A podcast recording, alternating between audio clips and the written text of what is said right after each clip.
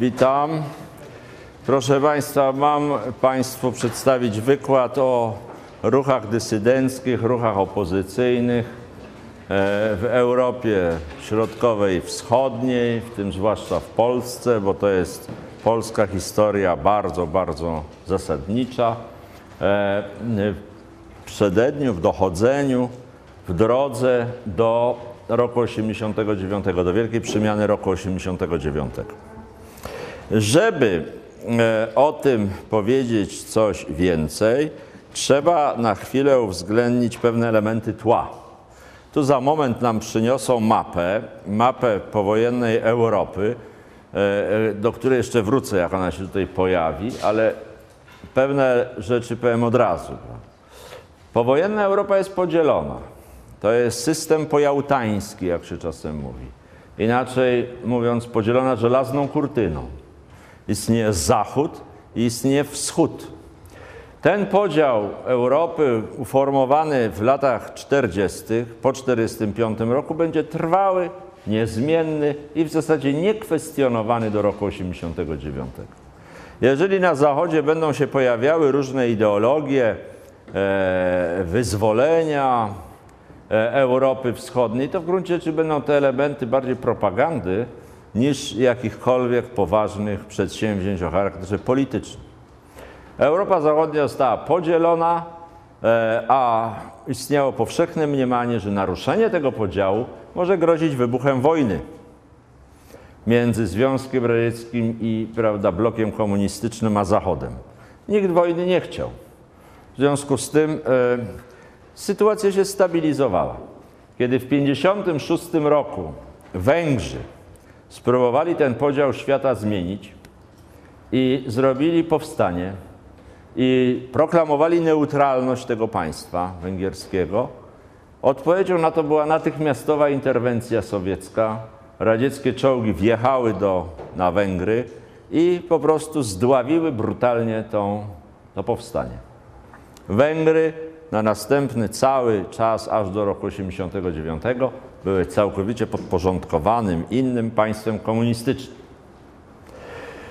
E, kiedy w roku 1968 w Czechosłowacji nastąpił nastąpił taki ruch w obrębie partii i ruchu studenckiego i nastąpiła taka próba demokratyzacji Czechosłowacji, e, no to też po mniej więcej pół roku od podjęcia tej próby, tak zwanej praskiej wiosny, czołgi Związku Radzieckiego i innych państw Układu Warszawskiego wjechały, spacyfikowały te dążenia i sytuacja wróciła do normy.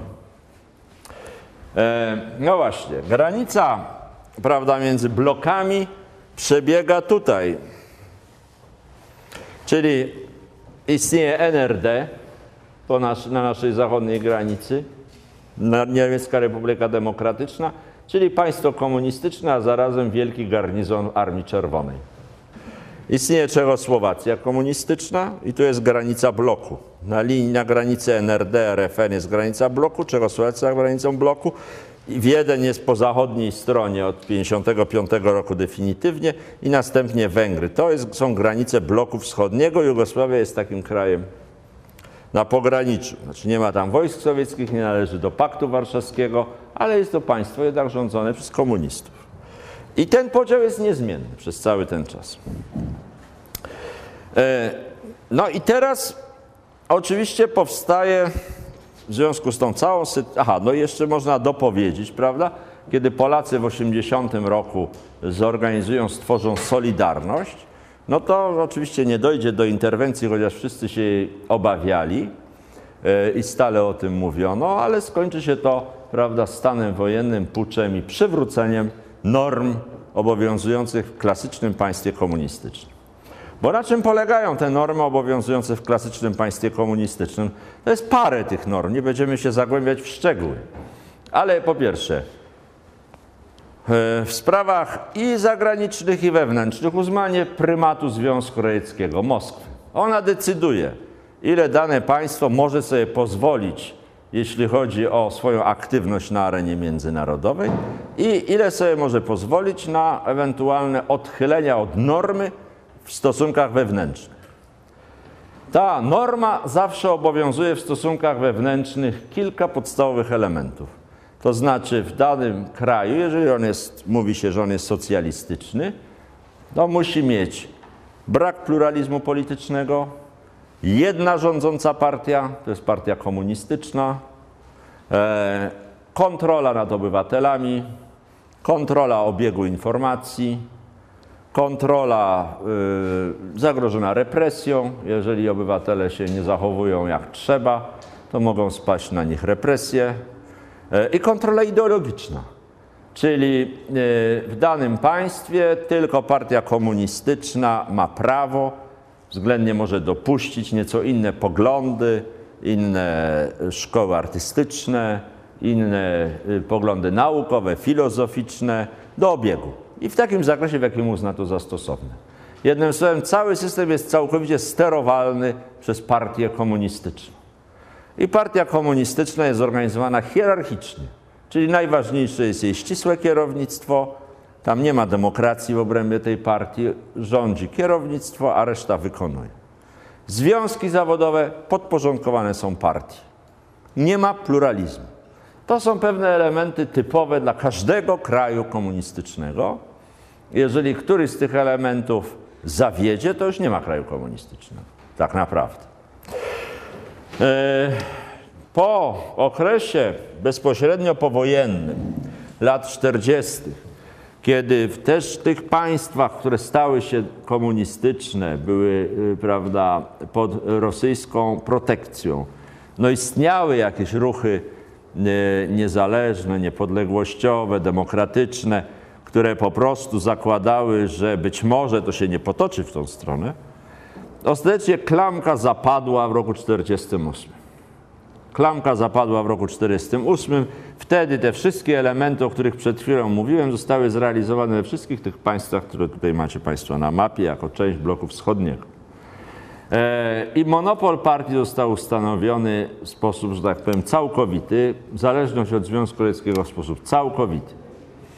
Następne lata to jest właśnie rok 56. 56 rok był o tyle charakterystyczny i ważny w całej tej historii, że to jest rok destalinizacji. Po śmierci Stalina podjęto w Związku Radzieckim, a następnie w niektórych innych krajach próbę pewnych zmian, pewnych korekt mechanizmów politycznych, które nie naruszały żadnej z tych głównych cech, o których mówiłem, ale dać troszeczkę więcej swobody. Przede wszystkim polegało to na zmniejszeniu terroru, czy odejściu od terroru, który przedtem był podstawowym narzędziem sprawowania władzy. E, ale nie zmieniło to struktury systemu, między innymi dlatego, że próba takiej zmiany podjęta przez Węgrów jak już Państwu mówiłem, zakończyła się inwazją i y, kompletną likwidacją tej próby autonomii, pójścia osobną drogą. E, wówczas w bloku wschodnim, w niektórych zwłaszcza krajach, Polska tutaj była bardzo istotna, e, bo w Polsce dzięki przemianom 56 roku ten zakres pewnej wolności, bardzo umiarkowanej wolności, ale pewnej wolności był stosunkowo największy. Najmniej było chęci do represjonowania obywateli, najbardziej liberalna była cenzura. Więc y, w Polsce przede wszystkim, ale następnie też trochę w Czechosłowacji, zaczął się rodzić taki ruch, powstawał taki ruch, który nazywamy rewizjonizmem, czyli ruch marksistów, właściwie komunistów, którzy zastanawiali się nad nad taką ewolucją systemu, żeby połączyć marksizm, wiarę komunistyczną z pewnymi elementami demokracji, pluralizmu, wolności. Ten kierunek był zwalczany albo w sensie prawda, politycznym, czasami w sensie karnym przez reżimy komunistyczne. Wśród takich rewizjonistów można wymienić kilka osób, y, y, których nazwiska warto znać. Najpierw to był takim rewizjonistą, był Milovan Džilas w Jugosławii. On akurat poza sferą zależności od Sowietów, od, od Moskwy, próbował opisać system komunistyczny jako system panowania y, i ucisku klasowego, tak to najogólniej mówiąc. Dostał za to wyrok, odsiedział swoje, ale ten jego tekst, książka Nowa Klasa była taką ważną pozycją. W Polsce takim czołowym rewizjonistą był Leszek Kołakowski, młody filozof, który mm, raczej w warstwie, że tak powiem, refleksji ogólnej, refleksji filozoficznej, refleksji nad losem człowieka, nad relacją między ideologią a religią, e, nad odpowiedzialnością jednostki, budował taką pewną refleksję, która e, ostatecznie doprowadziła go do odrzucenia marksizmu. I w Polsce też e, istniał taki rodzaj rewizjonizmu rewolucyjnego przede wszystkim uosabiany przez Jacka Kuronia i Karola Modzelewskiego, którzy w roku 65 napisali taki program, nazywał on się List Otwarty, w którym opisali system, trochę tak jak Gilas, jako prawda, system ucisku klasowego, niesprawiedliwości klasowej, który musi się zakończyć rewolucją. Przyjdzie rewolucja i ten system zmiecie. Robotnicy się zbuntują i zmiotą ten system. E, to była, że tak powiem, pewna konstrukcja teoretyczno-ideologiczna, ale także pewien program właśnie rewolucyjny, za który zresztą autorzy zapłacili wyrokami po 3 i 3,5 roku więzienia. Następnie ważnym elementem budzenia się właśnie ruchów dysydenckich, to już wprost ruchów dysydenckich, był rok 68. Rok 68 to jest rok, który, jak Państwo może wiecie, słyszeli, bunty studenckie o charakterze lewicowym przeważnie, młodzieżowe, studenckie, intelektualne, przechodziły przez właśnie całą Europę Zachodnią, częściowo również przez Stany Zjednoczone, przez uniwersytety amerykańskie, a na wschodzie, po naszej stronie, że tak powiem, żelaznej kurtyny, to jest bunt studentów w marcu 68 roku. No i właśnie praska wiosna też 68 roku. E, jeśli chodzi o Zachód, to one miały swoją specyficzne cechy, ale niewątpliwie przyczyniły się do zmiany atmosfery intelektualnej, do zmiany atmosfery kulturalnej, do zmiany obyczajowości.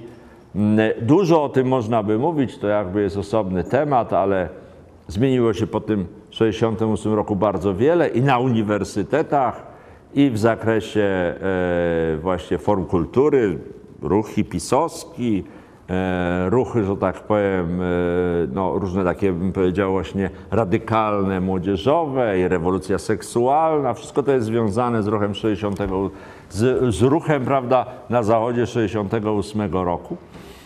Natomiast na wschodzie nie. Na wschodzie y, te ruchy młodzieżowe zostały oczywiście spacyfikowane radykalnie, tak jak w Czechosłowacji w 1968 roku, czy jak polski marzec w 1968. Ale też ten ruchy na wschodzie, nasz marzec i czeska praska wiosna, no, miały inny wymiar, bo w innych społeczeństwach się odbywały. A więc ich postulaty były przede wszystkim postulatami wolnościowymi. Postulatami wolnościowymi. E, I konsekwencją tego marca 68 roku była właściwie narodziny generacji, młodzieży, pokolenia, jak to się czasem mówiło, właśnie pokolenie marca. Pokolenie marca 68 roku, a więc pokolenie ludzi, którzy przeszli przez bunt studencki, przez strajki, przez demonstracje, przez ulotki, często przez aresztowanie, uwięzienie, e, niektórzy przez procesy. I prawda, doświadczenie to jakby ich y, w młodości, w wieku lat 20, prawda, ich nie tyle nawet uodporniło na ten system, bo to różnie z tym bywało, ale na pewno oni jakby czuli swoją, że tak powiem, niechęć do tego systemu. Szukali wyrazu dla y, wolnościowych swoich dążeń, do sprzeciwu. E, ten sprzeciw będzie kiełkował głównie w latach 70. I trzeba tu też powiedzieć o ruchu radzieckich dysydentów parę słów, o którym dzisiaj mało się słyszy, ale w tamtym czasie był on ważny. Otóż pewne grupy młodzieży przeważnie w Związku Radzieckim, często młodych poetów, młodych intelektualistów, e, e, buntowały się przeciwko tej skostniałej rzeczywistości. liczyły na, y, na więcej wolności. Próbowały tą wolność słowa sobie samemu brać. Na przykład właśnie ogłaszać swoje utwory, przeważnie literackie, często poetyckie, e, w maszynopisach. Cenzura była, więc nie można było publikować tego, ale przecież można było to deklamować w wąskim towarzystwie, w kręgu przyjaciół, e, albo właśnie pisać w maszynopisie i dawać innym do czytania. Jedni czytali, potem przepisywali, dawali swoim następnym kolegom. Tak się rodziło coś, co nazwano właśnie e, z, e, po rosyjsku samizdat, czyli sam i zdał, sam wydał, sam rozpowszechnił. Puszczanie tego samizdatu, jeśli chodzi o Związek Radziecki, było y, odpowiedzią na to były procesy sądowe. Za tego typu rzeczy zatrzymywano, jeżeli ktoś to rozrobił, i aresztowano i skazywano na kary łagru. W związku z tym w Związku Radzieckim też się rodził następnie ruch poparcia dla tych, co ich aresztowano. I obok wierszyków to się pojawiły potem już na przykład opisy procesów. E, a także akcje, takie próby obrony tych aresztowanych. I tak się rodził ruch dysydencki, ruch radzieckich dysydentów. Odpowiedzią na to były z kolei kolejne aresztowania i kolejne procesy.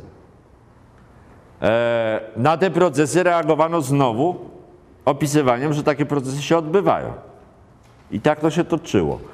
E, w latach 60., aż w roku 69, potem 70 powstały takie komitety. Najodważniejsi ludzie stworzyli komitety obrony praw człowieka albo grupę inicjatywną obrony praw człowieka. W obronie właśnie tych, co ich aresztują i w obronie wolności słowa. Władze radzieckie odpowiadały na to znowu aresztowaniem członków tych komitetów. I tak te nazwiska następnie tych aresztowanych stawały się coraz bardziej głośne, bo je podawała zachodnia prasa, podawało Radio Wolna Europa, którego słuchano po tej stronie żelaznej kurtyny. E, no i tworzył się taki wzór działania opozycyjnego, powiedzmy sobie dosyć beznadziejny. To znaczy zakładający, że właściwie ktoś robi coś przeciwko prawu, w sensie korzystania z wolności słowa, albo akcji solidarności z aresztowaniem, a następnie sam jest aresztowany, trafia do więzienia, do łagru, niekiedy do szpitala psychiatrycznego, bo to bywało często traktowane jako rodzaj choroby psychicznej, że ktoś buntuje się przeciwko państwu, no i jest represja, prawda? Radzieccy dysydenci, jednym słowem, jest to taka grupa ludzi wyrzuconych na margines, ciągle prześladowanych, trzymanych w więzieniach, w szpitalach psychiatrycznych, zwalnianych, znowu wracających do tych szpitali, ale w trakcie tej wolności próbujących znowu wydawać sami zdat. I to jest taki ruch moralny straceńców właściwie. Ale wśród nich z czasem, i to ma pewne znaczenie, pojawiają się ważne dwa autorytety moralne. Przede wszystkim Aleksander Sołżenicyn i Andrzej Sacharow. To są ludzie o takiej randze, że władzom sowieckim trudno ich tak po prostu aresztować. Aleksander Sołżenicyn, człowiek już nie taki młody w tym czasie, pisarz, uznany pisarz, aczkolwiek niewydawany po pewnym czasie, e, e, znany ze swojej, twórczości, rozliczający stalinizm, opisujący stalinowskie więzienia, sam były więzień stalinowskiego łagru, prawda, występuje też jako rzecznik tych walczących o wolność i występuje też jako autor książki, która się pojawi, jeśli dobrze pamiętam, w 1974 roku, tom pierwszy, książki, która zostanie przemycona na zachód i tam wydana pod tytułem Archipelag Gułak. Czyli to jest opis stalinowskiego systemu represji, stalinowskiego systemu więzień, opis tego, co się w tych więzieniach działo, jak tych ludzi prześladowano, jak ich tam mordowano, za co ich aresztowano, co się z tymi aresztowanymi działo, jak zachowywała się służba więzienna i tak dalej, i tak dalej. Ogromne sowieckie doświadczenie więźniów, które oczywiście państwo sowieckie starało się zamazać, żeby o tym nie pamiętać, nie mówić, żeby to nie było specjalnie znane na Zachodzie. Sołżenicyn to opisał, przemycił ten tekst na zachód, to jest gruba książka, to się ukazało następnie we wszystkich językach świata, tych ważniejszych, i stało się wiedzą powszechną, kompromitując de facto całkowicie system sowiecki. I jeszcze Sołżenicyn dostał Nagrodę Nobla. Nie za to dzieło, tylko za inne. To oczywiście dawało mu pewną ochronę. Władze sowieckie bardzo nie lubiły, jak ktoś taki dostawał Nagrodę Nobla, ale się krępowały opinii na świecie e, i utrudnień w różnych sprawach międzynarodowych i gospodarczych. W związku z tym no, Sołżenicyna nie zamordowano, nie zamknięto, tylko po prostu deportowano go przemocą ze Związku Radzieckiego na zachód. Druga postać, Andrzej Sacharow, był fizykiem.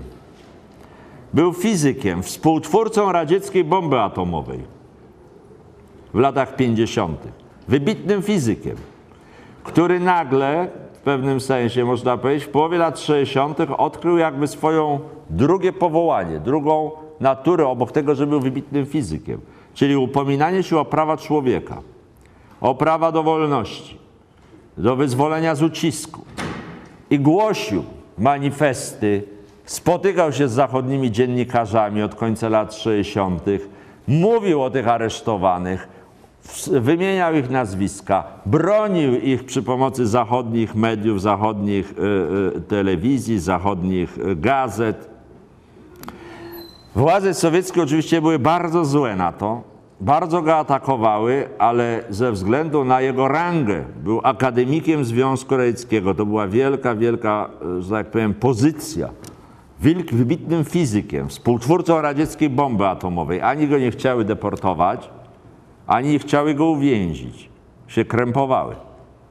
Ostatecznie tak to doszło aż do 80 roku, kiedy już się ostatecznie zdenerwowali, po jak zaprotestował po inwazji na Afganistan, to go wtedy zatrzymali i wywieźli do miasta zamkniętego Gorki i tam siedział przez parę lat w tym mieście, zamknięty właściwie w takim areszcie domowym.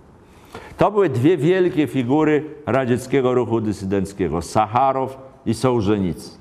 Też autorzy właśnie tekstów rozmaitych ważnych. Proszę bardzo. Jeżeli mówimy o ruchu dysydenckim, to trzeba powiedzieć jeszcze tak. Ten ruch sam w sobie nie przyniósł wielkich zmian w Rosji czy w Związku Radzieckim. E, a może ściślej, w samej Rosji nie przyniósł wielkich zmian. Natomiast tworzył taki punkt odwołania w sensie moralnym, że jeżeli ludzie są gotowi do takich poświęceń, e, tyle mogą, że tak powiem, zainwestować w te działania, to, że tak powiem, i ten system jest niewłaściwy, to jeśli chodzi o opinię publiczną, a także stanowili pewien wzór moralny dla dysydentów czy dla opozycjonistów w innych krajach. Ale też, jeżeli się zastanawiamy nad późniejszym rozpadem Związku Radzieckiego, to tutaj ruch dysydencki miał swoje znaczenie bo oprócz tych dysydentów rosyjskich, na których się koncentrowała uwaga, takich jak właśnie Sacharow czy Sołżenicyn, byli może mniej znani działacze ukraińscy dysydenccy, działacze litewscy przede wszystkim. E, nieco specyficzni, odrębni, troszkę zwłaszcza litewscy, skoncentrowani na obronie kościoła, na obronie kultury, na obronie religii E, czy ukraińscy podzieleni na różne nurty. I jeśli chodzi o późniejsze przemiany roku 89 i lat następnych, to ci dysydenci akurat na Ukrainie i na Litwie odegrali dużą rolę. Odegrali dużą rolę w obudzeniu ruchu narodowego, ruchu niepodległościowego, tak samo w Gruzji na przykład. No dobrze, a w naszej części Europy? Nasza część Europy, mm, e, no to z tym było różnie. Czechosłowacji, Węgry po inwazji 56 roku właściwie nie ośmielały się na bardziej poważny ruch sprzeciwu. Czechosłowacja po 68 roku została spacyfikowana. Tam ruch dysydencki się obudzi, ale to za, za chwilę o tym powiem. Rumunia, Bułgaria w zasadzie nic. W NRD słabiutko. Po 56 roku pojawiły się poszczególne osoby, intelektualiści, filozofowie, którzy próbowali krytykować reżim, to szybko się z nimi rozprawiono. Aresztowania, procesy, ewentualnie wyrzucenie do Republiki Federalnej, pacyfikacja. Ten ruch taki właśnie wolnościowo-opozycyjny, dysydencki będzie się rozwijał przede wszystkim w Polsce. Polska stanie się, że tak powiem, punktem kluczowym dla rozwoju tego ruchu. E, I czerpał on swoje, że tak powiem, swoją siłę z faktu, że jak już wspominałem, rok 56 w Polsce zaowocował jednak pewnym liberalniejszym systemem. Ten liberalniejszy nieco system wyrażał się w większej wolności akademickiej, w większej wolności środowisk twórczych, w istnieniu niezależnego kościoła, którego nie było nigdzie indziej, w większych kontaktach z Zachodem, również naukowych właśnie, tłumaczeń, wyjazdów nawet. E, no i takich inicjatyw, jak tu już wspomniany przeze mnie list Kuronia i Modzelewskiego, za który ci autorzy poszli siedzieć. Ale wokół, że tak powiem, nich gromadziła się pewna grupa zwolenników, sympatyków, młodzieży. Następnie właśnie wspomniany przeze mnie marzec 68 roku, potem bunt robotników w grudniu 70 roku, krwawo stłumiony, ale jednak jacyś ludzie przez ten bunt przeszli. Ten bunt ich jakoś formował.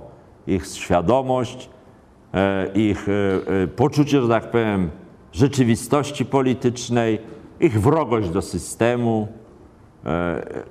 No, między innymi tutaj wśród licznych osób, prawda, może mniej znanych jest jeden taki znany, czyli Lech Wałęsa.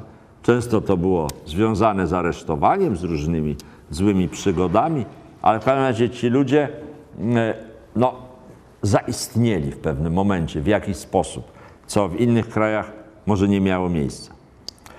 E, I dalszy rozwój ruchu dysydenckiego jest związany z czymś, co jest chyba niezbędne jako element tła. To znaczy, to się nazywa detente. Detente, takie słowo, detente. Odprężenie. To jest polityka, ideologia, można powiedzieć, polityki w stosunku wschód-zachód, między blokami. Po okresie ostrych napięć między blokami, ostrego konfliktu, lata 70. to jest okres detente. Skąd to się brało? Otóż przede wszystkim brało się z gospodarki niedoboru Związku Radzieckiego. Związek Radziecki w latach 70. konstatuje, stwierdza po prostu, że jest słaby gospodarczo, że potrzebuje zachodnich technologii że potrzebuje zachodnich, zachodniego zboża, bo nie jest w stanie wyżywić swoich obywateli. Czyli musi handlować z Zachodem. A jeżeli musi handlować, to musi utrzymywać w miarę poprawne stosunki. No i tu pojawia się takie pole. Co Związek Radziecki musi zapłacić za to, żeby mu Zachód sprzedawał po korzystnej cenie zboże i niektóre technologie. Zachód to mało wykorzystuje, mówiąc szczerze.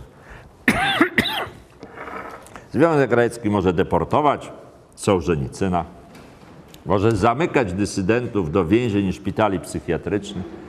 Oczywiście to na Zachodzie wywołuje pewien rezonans, ale nie przekłada się na przykład na blokowanie im dostępu do rynku zachodniego albo do pomocy gospodarczej. Ona idzie jakby swoim torem. Natomiast w pewnym momencie, tutaj kluczowy jest rok 76, pojawia się próba wyzyskania jednak tego detente dla e, poszerzenia ram wolności. I w gruncie rzeczy e, kluczowe znaczenie ma tutaj właśnie doświadczenie polskie. E, to znaczy, w gruncie rzeczy to jest tak, że władza sama wykonuje parę niezręcznych posunięć, które umożliwią zorganizowanie się opozycji. Najpierw nie wiedzieć, dlaczego władze PRL wprowadzają poprawki do konstytucji. W końcu 75 i na początku 76 roku jest tak zwana debata konstytucyjna. Władze poprawiają poprawki do konstytucji i e, w gruncie rzeczy wokół tych poprawek organizuje się ruch sprzeciwu. Najpierw inteligencji humanistycznej, literaci opozycyjni, profesorowie opozycyjni i młodzież opozycyjna, która przeszła przez marzec. Protestują przeciwko tym poprawkom. W parę miesięcy później władze z przyczyn gospodarczych robią podwyżkę cen na artykuły mięsne przede wszystkim, na które to odpowiedzią są protesty robotnicze. To jest czerwiec 76. Władze się przestraszyły, cofają się, ale następnie organizują represje wobec tych buntujących się robotników. To się wydaje. Przepływają relacje o tym, jak ludzie są traktowani w aresztach, w więzieniach, jak są skazywani. I wokół obrony tych skazywanych i prześladowanych się organizuje ruch obrony robotników. Powstaje Komitet Obrony Robotników.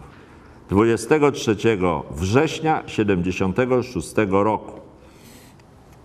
E, inteligencja opozycyjna, tacy jak Jacek Kuroń, jak profesor Edward Lipiński, jak Antoni Macierewicz, wówczas młody człowiek, jak Mirosław Chojecki, jak e, starsi również działacze jeszcze starszego pokolenia, jak mecenas Steinsbergowa czy pisarz Jerzy Andrzejewski, w sumie to jest kilkanaście osób, organizują Komitet Obrony Robotników.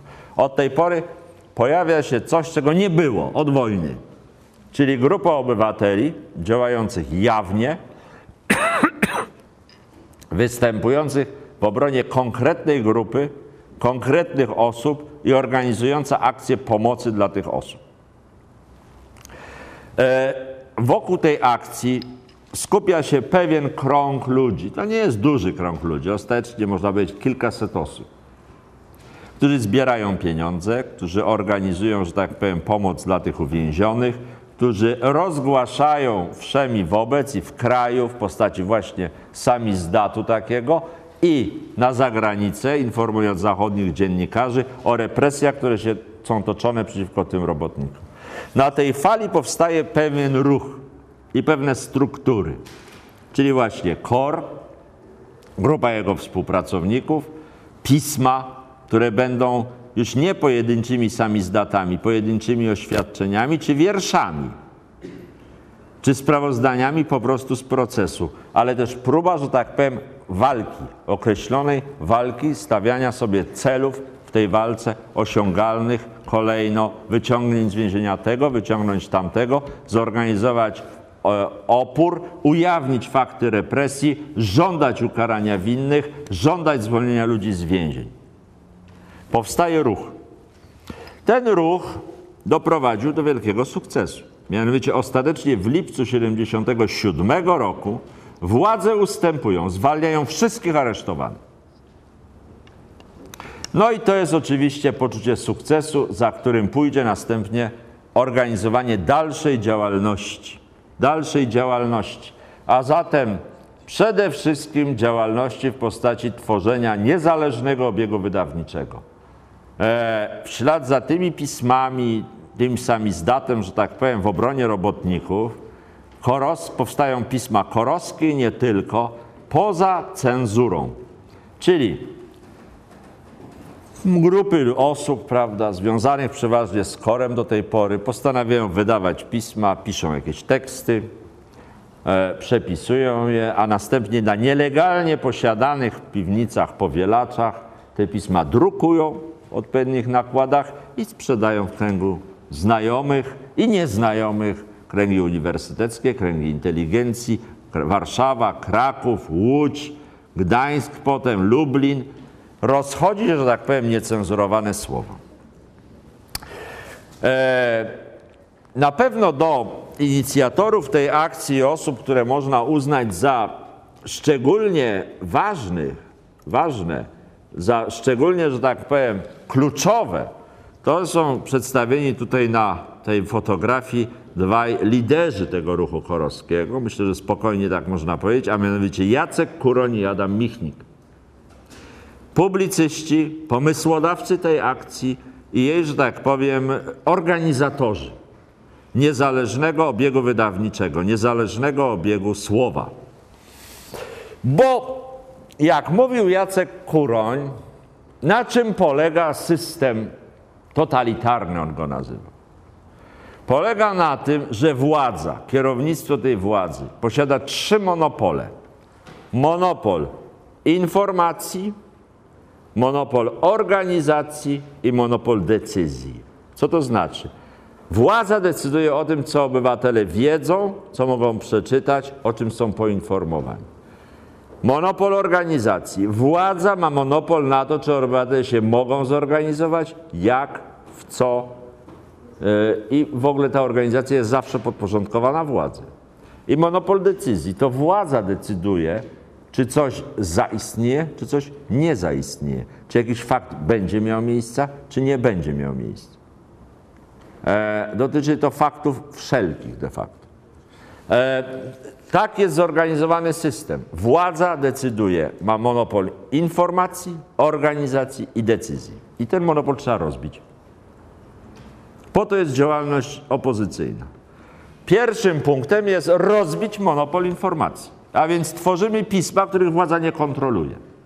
Nielegalne, e, niecenzurowane. Informujemy o tym, co się w kraju dzieje i wokół tego budujemy zalążki opinii publicznej. To jest na przykład czas kryzysu gospodarczego. Więc informujemy, dlaczego nie ma towarów w sklepach.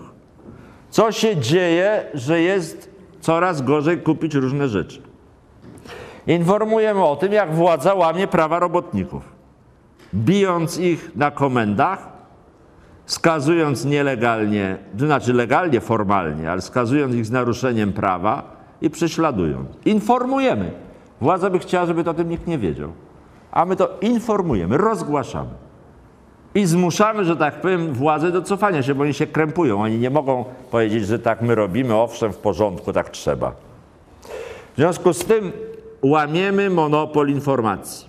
A zatem, jeżeli władza następnie mówi, że ona się musi wycofać, żeby zniknął problem, zniknął problem, bo wtedy przestaną nas atakować. Wpływamy na ich decyzje. Wymuszamy decyzje, których oni by nie chcieli podjąć, a muszą je podjąć pod naciskiem. No i wreszcie monopol organizacji łamiemy. Bo żeby to osiągnąć i rozpowszechniając również te pisma, tworzymy zalążki organizacji.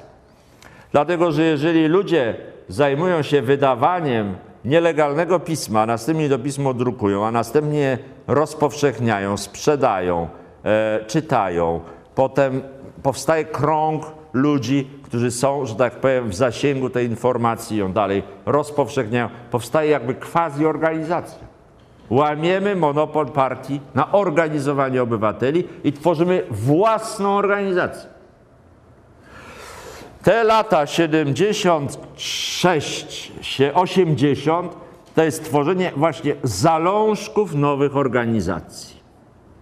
Zalążków nowych organizacji. Te organizacje będą miały charakter niewielki, ale będą promieniować. E, to jest właśnie Komitet Obrony Robotników, potem przekształcony w Komitet Samoobrony Społecznej KOR. To jest, e, nawet mogę zwie, e, no dobrze.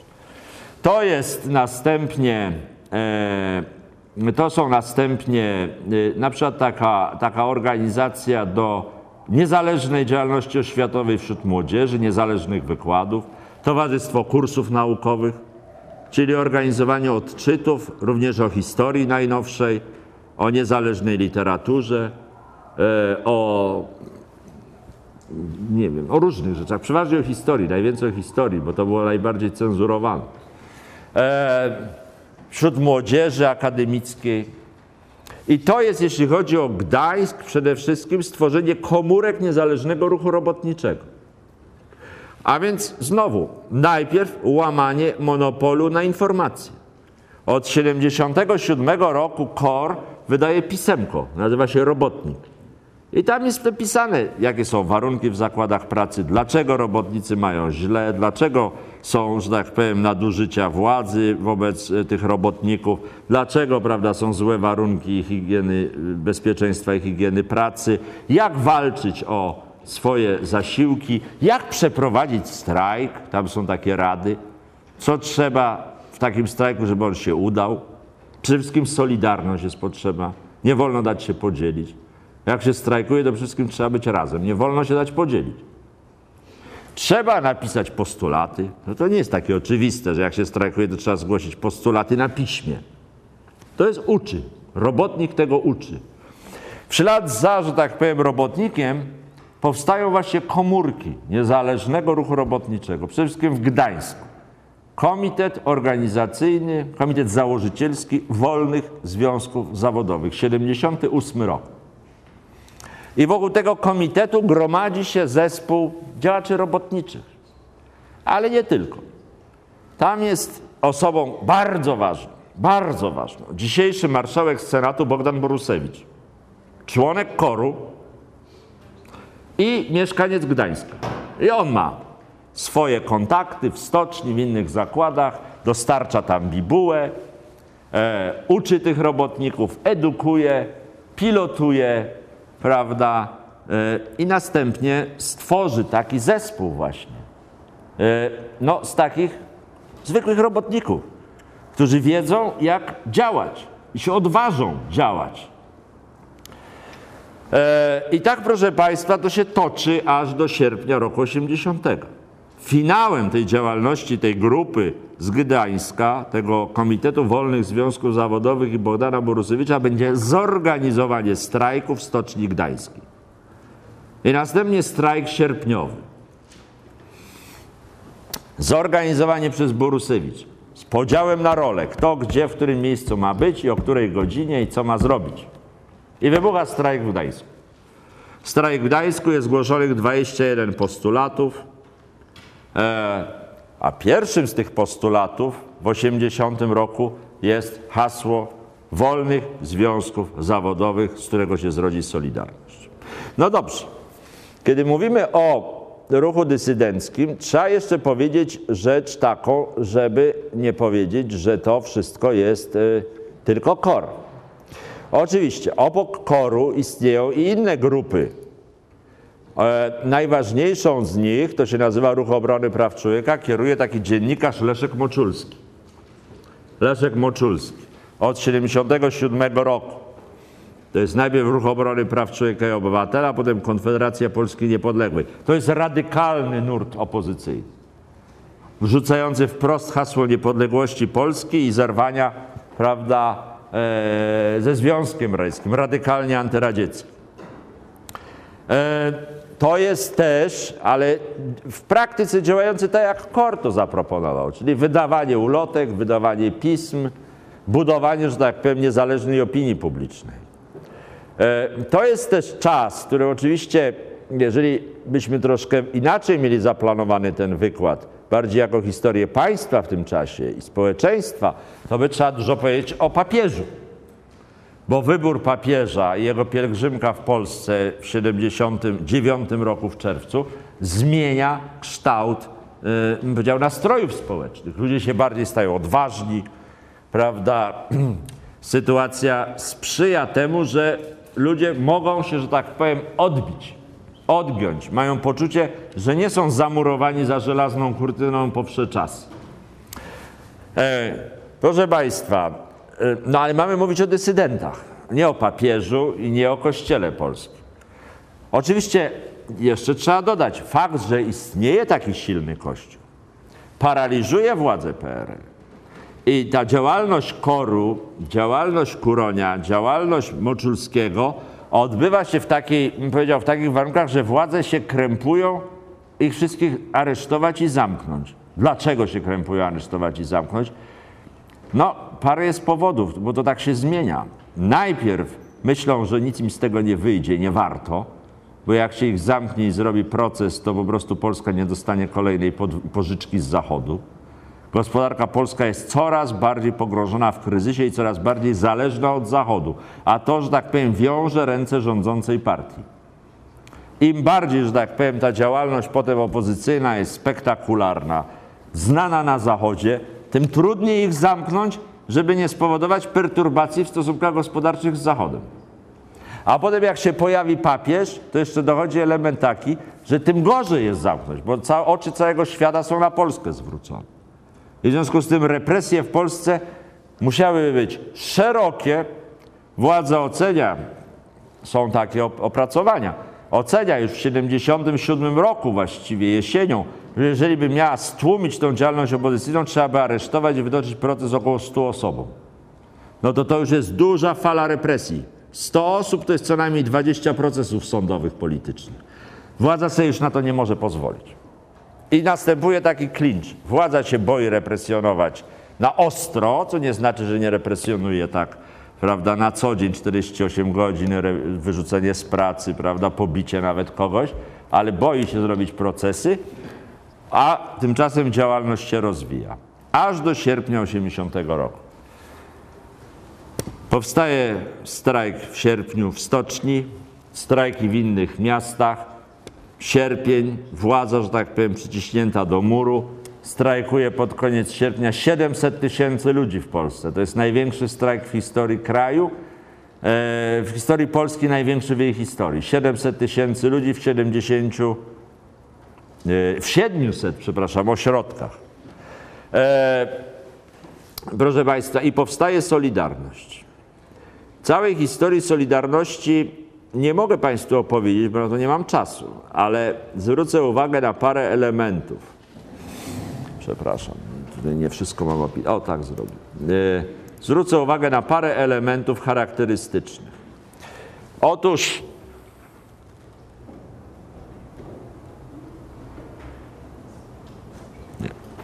Otóż, proszę Państwa, żeby się odwołać znowu do tej formuły monopol informacji, organizacji i decyzji, to okres działania Solidarności to jest właściwie zniszczenie wszystkich tych elementów. Władza nie ma absolutnie żadnego monopolu na informacje. Wraz z powstaniem Solidarności, czyli niezależnego ruchu związkowego, który posiada własne biuletyny, urządza własne zebrania, własne wiece, ogarnia w sumie 10 milionów obywateli, no to władza owszem, ma telewizor i ma radio, które kontroluje i stołeczne gazety, ale źródłem informacji o ruchu, o sytuacji kraju, źródłem różnej wiedzy jest, że tak powiem, ruch społeczny, ruch organizacji społecznych. O, tu macie Państwo przywódców Solidarności na konferencji prasowej. Poniekąd to jest właśnie skrót tego, o czym ja mówię. Właśnie, jest konferencja prasowa kierownictwa Solidarności. Tu jest kierownictwo Solidarności z Lechem Wałęsą na czele. Tu jest Lech Wałęsa. Tu jest Karol Modzelewski, o którym już mówiłem, że miał prawda, wyrok trzyletni w 1965 roku. No jesteśmy 15 lat później, konferencja Solidarności, a tu jest kupa dziennikarzy. To są wszystko dziennikarze, krajowi i zagraniczni, na konferencji prasowej, którą zwołała Solidarność. Monopolu władzy informacji nie ma. Kompletnie. Jeżeli nie ma monopolu informacji i nie ma monopolu organizacji, bo jeżeli w systemie, w którym partia miała kontrolować każdą formę skupienia obywateli, istnieje 10-milionowy, całkowicie niezależny od władz związek zawodowy, to nie ma w ogóle mowy o żadnym monopolu. Oczywiście nie ma, partia traci wszystko. Społeczeństwo jest zorganizowane w związek zawodowy, młodzież jeszcze dodatkowo na przykład w niezależne zrzeszenie studentów i w samorządy, które się gwałtownie rozwijają. Chłopi sobie organizują niezależny związek zawodowy chłopów, a partia sobie siedzi w swoich komitetach wojewódzkich zamknięta i nie ma wpływu na nic. Organizacja padła. No i w związku z tym partia też nie ma monopolu decyzji, w ogóle nie ma możliwości decyzji. Partia nie może nic sama zdecydować, jeżeli Solidarność się nie zgodzi. Na podwyżkę, na reformę gospodarczą, na cięcia, na zmniejszenie płac, na zwiększenie płac, na nic się nie może. Musi negocjować każdą rzecz z niezależnym ruchem społecznym. Czyli w gruncie rzeczy jest to koniec systemu. Koniec tak zdefiniowanego systemu. A innego systemu być nie może, bo Związek Radziecki już nie pozwala i nie można uchwalić nowego systemu politycznego, który by uwzględniał fakt zorganizowania się społeczeństwa w niezależną instytucję. Ani Związek Radziecki się na to nie zgodzi, ani aparat partyjny, który uważa, że ci ludzie, którzy byli całe życie związani z tamtym systemem, oni uważają, że to jest jedyny naturalny system. W efekcie mamy stan wojenny. Stan wojenny, czyli próbę rozbicia Solidarności i przywrócenia monopolu. Monopolu na informacje, organizacje, decyzje. W gruncie rzeczy stan wojenny temu służy. Partia przeprowadza czystkę wśród dziennikarzy. Oczywiście likwiduje wszystkie niezależne pisma.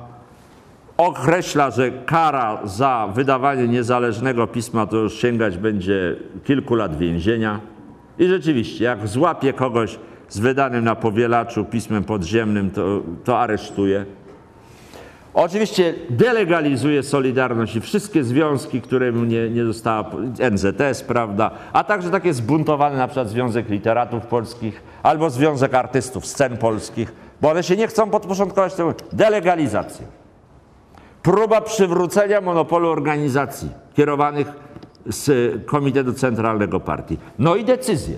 Tylko władza będzie decydować o tym, co można, co nie można i co zrobić.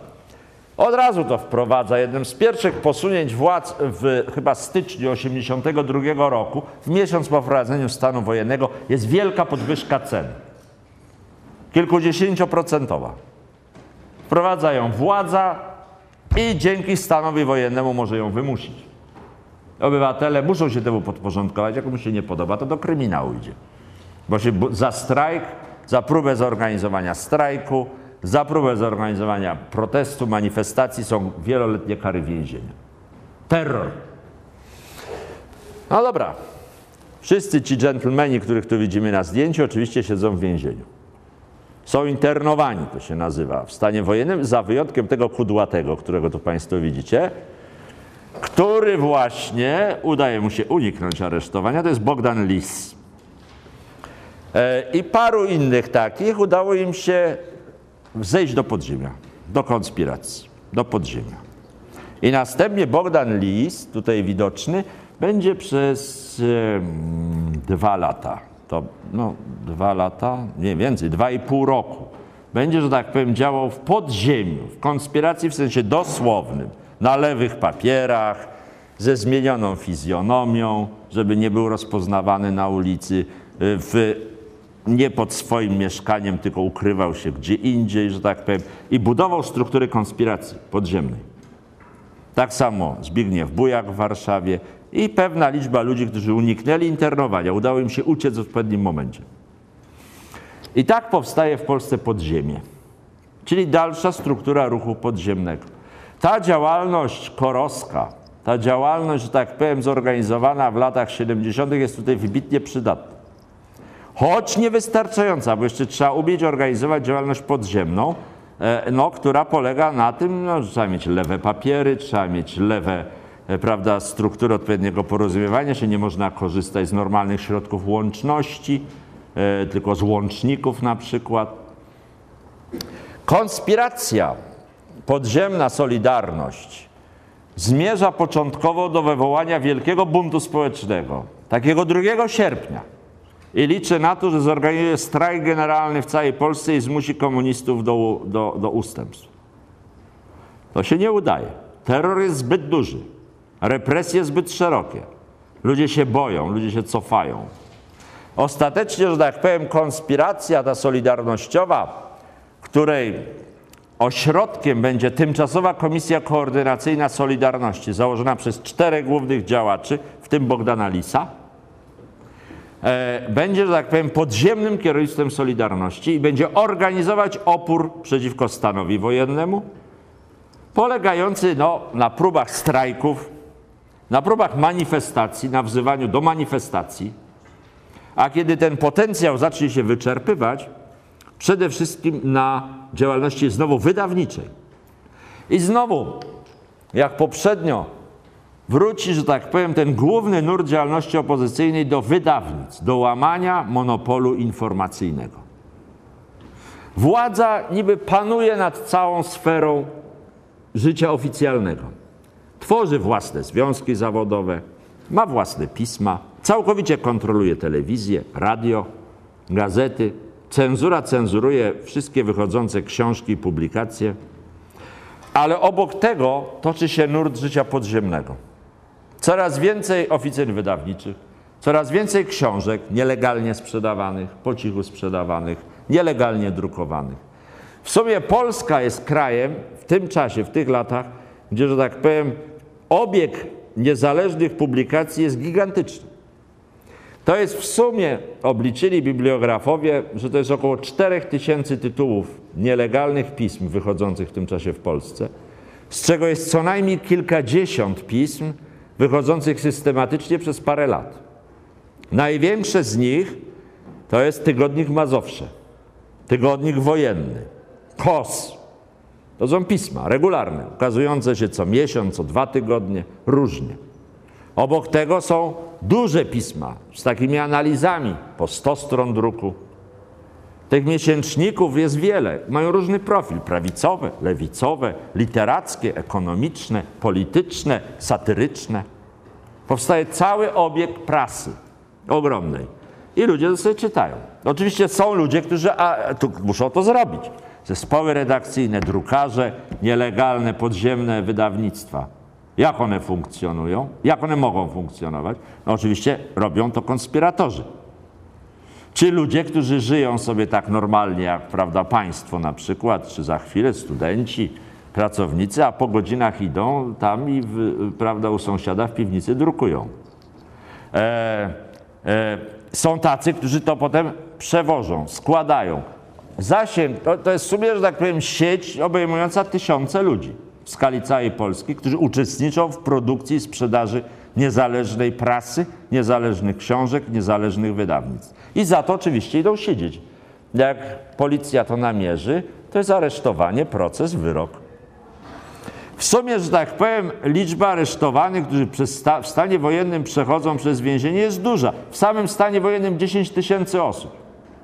Później już mniej. E, na co władza ma z tym kłopoty, bo dlaczego no, władza ma 10 tysięcy więźniów, to nie jest dobrze dla żadnego państwa, jak ma tylu więźniów.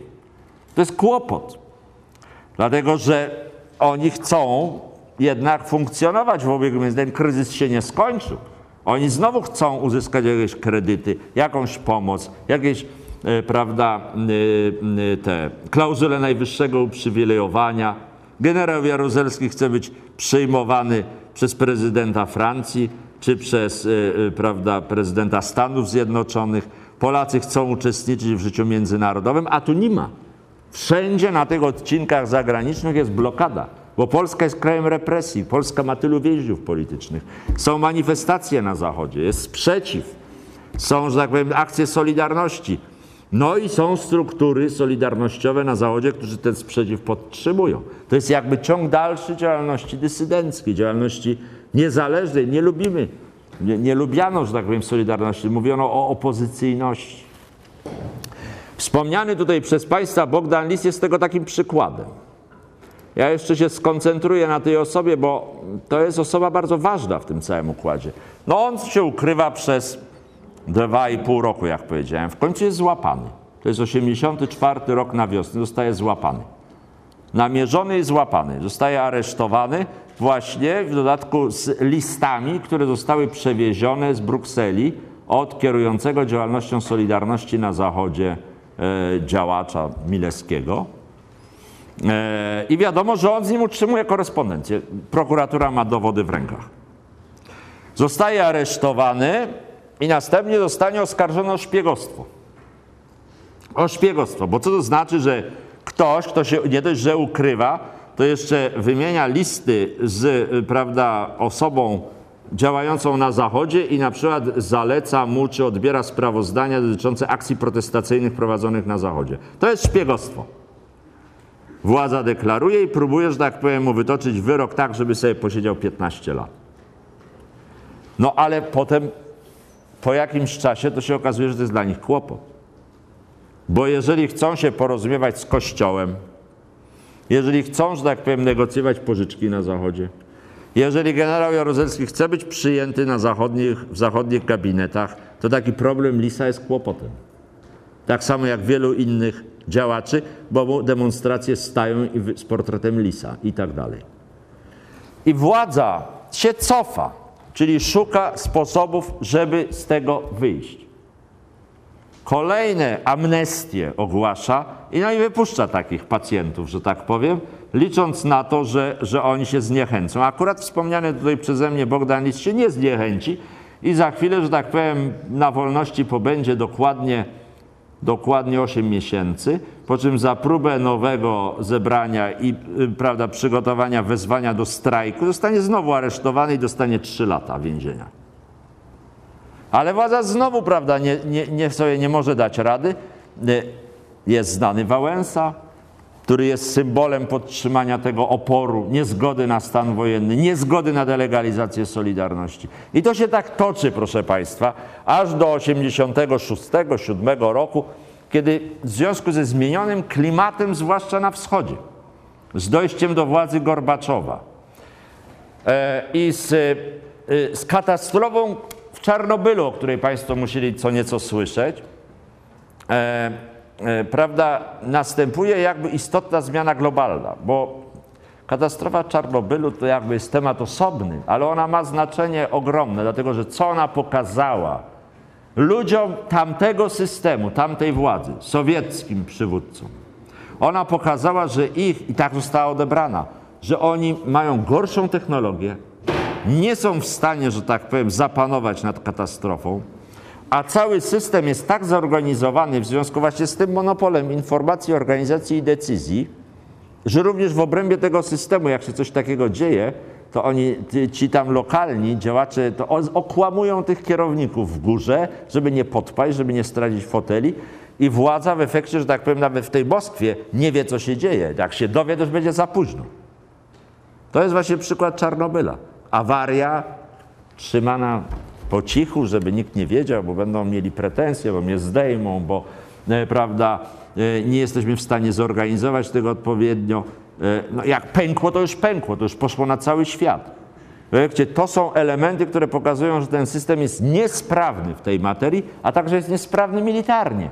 Przychodzi czas komputerów, przychodzi czas, że tak powiem, mikrozespołów i to oznacza, że rakiety sowieckie będą coraz gorsze w porównaniu z amerykańskimi. Nie da się utrzymać tego systemu gospodarczego. A nie da się utrzymać systemu gospodarczego z zachowaniem dotychczasowego, z- znaczy nie, nie da się stworzyć nowych warunków gospodarczych bez dotychczasowego, y, z zachowaniem dotychczasowego systemu politycznego. I to jest jakby geneza wielkich zdarzeń w Związku Radzieckim, pierestrojki i głasności. A w konsekwencji też zmian w Polsce. Otóż, kiedy się zmienia sytuacja w Związku Radzieckim, to i w Polsce zaczyna się sytuacja lekko zmieniać. A mianowicie, a mianowicie, sekundę, się. A mianowicie y, y, w Polsce zaczyna, że tak powiem, wracać myślenie o potrzebie zmian, potrzebie reform i nasi, że tak powiem, y, przywódcy komunistyczni z generałem Jaruzelskim na czele konstatują, o, to jest y, tak, żeby pokazać Państwu atmosferę tamtych czasów, gdzie ja go tu mam, o, tu jest generał Jaruzelski w otoczeniu swoich współpracowników. Wszystko wojsko, prawda? Mundurowi. E, oni konstatują, że nie są w stanie zapanować nad pogłębiającym się kryzysem. Muszą mieć pomoc Zachodu, jak już mówiłem wielokrotnie, i muszą robić kolejne kroki naprzód. To ich doprowadzi w końcu do prób dialogu z opozycją. Do prób dialogu z opozycją i do rozmów okrągłego stołu i do rozmów okrągłego stołu, e, które e, Państwu tu zaraz pokażę też takie zdjęcie z okrągłego stołu, E, a potem jeszcze Państwu na zakończenie pokażę kilka innych, mam nadzieję, ciekawych obrazków. O, tu jest okrągły stół. E, Na początku 1989 roku do negocjacji z opozycją, negocjacji z przywódcami Solidarności, którzy wychodzą z niebytu, e, z doświadczeniem więzień przeważnie, z doświadczeniem represji. Siadają przy okrągłym stole i negocjują zmiany polityczne, z których zrodzą się postulaty, wol, znaczy no nie wolnych, albo innych wyborów, wyborów, które, że tak powiem, wyłonią nową, no, nową elitę władzy i wprowadzą opozycję do systemu politycznego, co jest, że tak powiem, tylko epizodem trwającym parę miesięcy, dlatego że już kilka miesięcy potem, we wrześniu 89 opozycjoniści przejmą władzę. I e, siedzący tutaj Tadeusz Mazowiecki, doradca Komitetu Strajkowego w Stoczni Gdańskiej w 80 roku, I przez cały ten omawiany czas ekspert Solidarności zostaje prezesem Rady Ministrów. Bronisław Geremek, tu siedzący, też od sierpnia 80 roku jeden z przywódców Solidarności, jej doradców. Internowany, więziony, wszystko jak trzeba, zostaje szefem prawda, frakcji parlamentarnej Solidarności.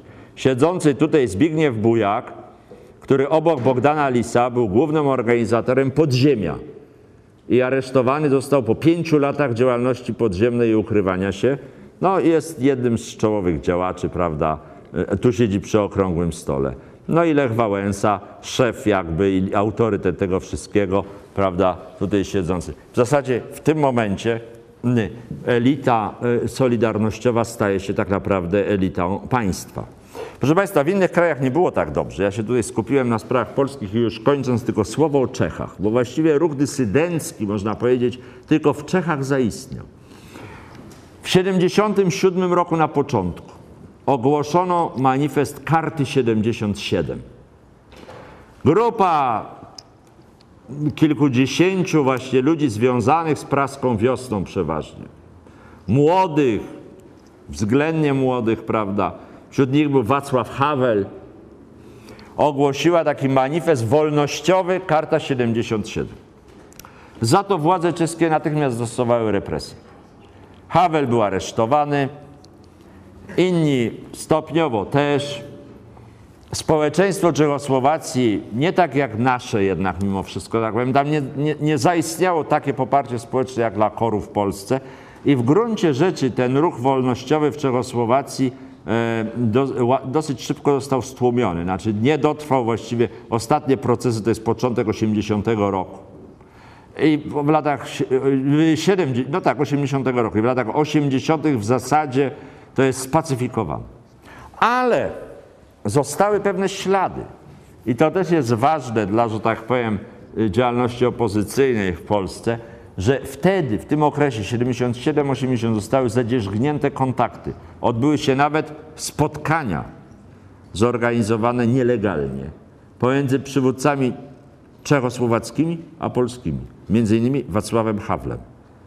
E, I jak prawda Czechów aresztowano, Czechów skazywano, to tu w Polsce były akcje solidarności z nimi, łącznie z głodówką w kościele Świętego Krzyża jesienią 79 roku. Potem w konspiracji, już nie z takimi tuzami, bo oni byli właściwie e, aresztowani, Havel siedział, inni byli wyeliminowani, ale mniej znani działacze wówczas. E, no, też uczestniczyli w ramach działalności podziemnej. Istniało coś takiego jak Solidarność Polsko-Czechosłowacka.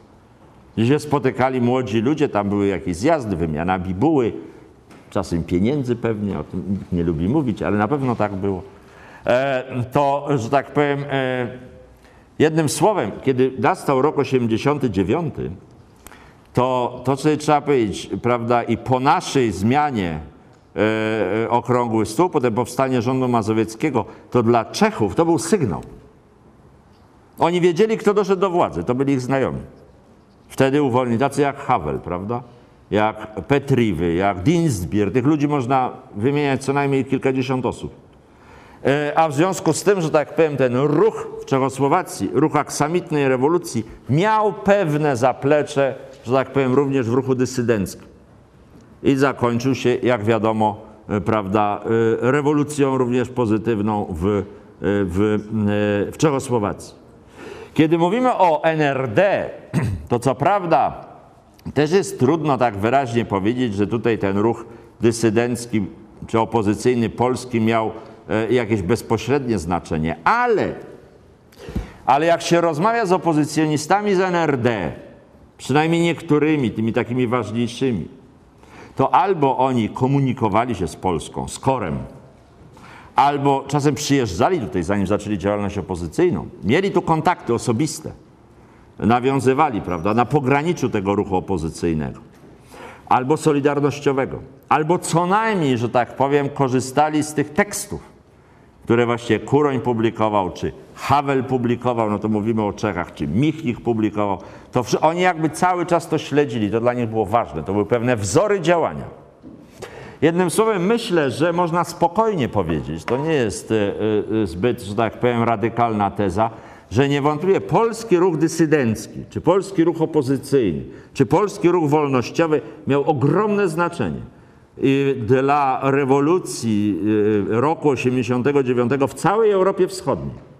Przynajmniej w tym zakresie, że pokazywał metodę działania i ośmielał swoją odwagą. Dziękuję bardzo.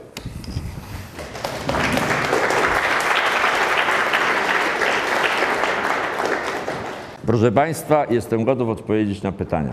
Jakie Państwo? Proszę bardzo. Jak długo w Związku Radzieckim istniały takie łapy, do których zsyłano ludzi, aby umarli z przepracowania? No, wie Pan, to jest trudno odpowiedzieć na takie pytanie, to znaczy, bo mm, różni ludzie umierali w łagrach z przepracowania czy ze złych warunków, e, chociaż można założyć, że niekoniecznie taka była intencja władz. E, spośród osób znanych, no to właśnie w warunkach łagrowych zmarł wybitny ukraiński poeta i działacz dysydemski Wasyl Stus w latach 80. W latach, e, początku lat 80. E, zmarł też rosyjski taki dysydent, znany bardzo, nazywał się Anatolij Marczenko. Ale w sposób systematyczny, to znaczy tak, żeby zamknąć ludzi i założyć, że on tam umrze, że już nie wróci do żywych, e, no to w zasadzie taka metoda, no to się skończyła w okresie stalinowskim. To jest 56 rok, jest powiedzmy granicą, kiedy e, człowiek mógł w takim więzieniu czy łagrze umrzeć, bo go nie wytrzymał, ale niekoniecznie jest tak, że władza założyła, że on ma nie wytrzymać. Więc to jest 56 rok. Po 56 roku e, w zasadzie działalność opozycyjna no, nie była karana śmiercią w takim sensie, żeby kogoś doprowadzić do śmierci w sposób z premedytacją. Tak, proszę uprzejmie. Czy rewolucja w 1968, że ona wybuchła i na zachodzie, i na wschodzie, to było zbieg okoliczności, czy te idee, które były na doszły na wschód? Nie. To raczej wbrew, e, to raczej można powiedzieć jest e, zbieg okoliczności, aczkolwiek przypuszczam, że nie można powiedzieć, no znaczy no, istnieją pewne prądy kulturowe. Istnieją pewne prądy kulturowe, prądy świadomościowe, które były podstawą tych zmian. Przede wszystkim to jest pojawienie się nowego pokolenia na Zachodzie. Pojawia się nowe pokolenie ludzi młodych, mających wtedy powiedzmy 20 lat, urodzonych po wojnie. Po wojnie i jakby wychowanych już w powojennym świecie, w miarę ustabilizowanym, czyli dorastających po prostu w początkach lat 60., kiedy już nie, nie, ludzie nie żyją takim poczuciem, bo na Zachodzie wcześniej też żyli, że zaraz będzie wojna, trzeba się pilnować, zaraz nas napadnie Stalin. Potem już to zanika, ten strach przed wojną. A więc w poczuciu, że tak powiem, swobody, wolności, chcących korzystać z tej swobody i wolności, i mających, i będących przeciwny różnym elementom, bym powiedział, takiej kontroli społecznej. Kontroli społecznej, e, pewnej takiej zasadniczości. To mówię o, Zachodzie przede wszystkim. Właśnie, mm, e, no bardzo takiego, bym powiedział, silnego państwa, pewnych elementów represyjności również w zakresie, powiedzmy, swobód obyczajowych. Dlatego to się często kieruje właśnie zachodniej zachodnia rewolta, ona jest y, y, uderzeniem w pewien taki schemat obyczajowy też tamtych społeczeństw. Jak oni mówili, zakłamanie, na przykład w Niemczech, prawda, zakłamanie rodziców, którzy niechętnie mówią o wojnie. Dlaczego niechętnie mówią o wojnie? Bo to oczywiście ich doświadczenie, ale sytuacja powojenna nie sprzyja rozliczeniom, bo raczej wszyscy się obawiają Związku Radzieckiego, z drugiej strony się koncentrują na budowie demokratycznej Republiki Federalnej, z trzeciej strony mają sąsiadów, którzy byli zbrodniarzami wojennymi. To wszystko otacza taka mgła tajemnicy, się o tym nie mówi, bo nie wypada i tak dalej. To wszystko pęka właśnie w, w latach 60. Niemcy chcą jakby znać prawdę i to jest takie znanie prawdy w sensie rozliczenia własnej przyszłości. To na przykład Niemcy w Ameryce to są, że tak powiem, e, takie odreagowanie też wobec problemu podziałów rasowych. Silny ruch czarnych, którzy domagają się wolnych praw. Na w Polsce to nie, znaczy w Polsce zresztą ten ruch się wypala wcześniej, bo generalnie e, na zachodzie jego fala kulminacyjna to jest maj To jest lato roku 68. Na wschodzie, no to jest, prawda, u nas marzec, w Czechosłowacji, no to jest wiosna. Z finałem całkowitym, prawda, w sierpniu, kiedy wjeżdżają tam rosyjskie czołgi.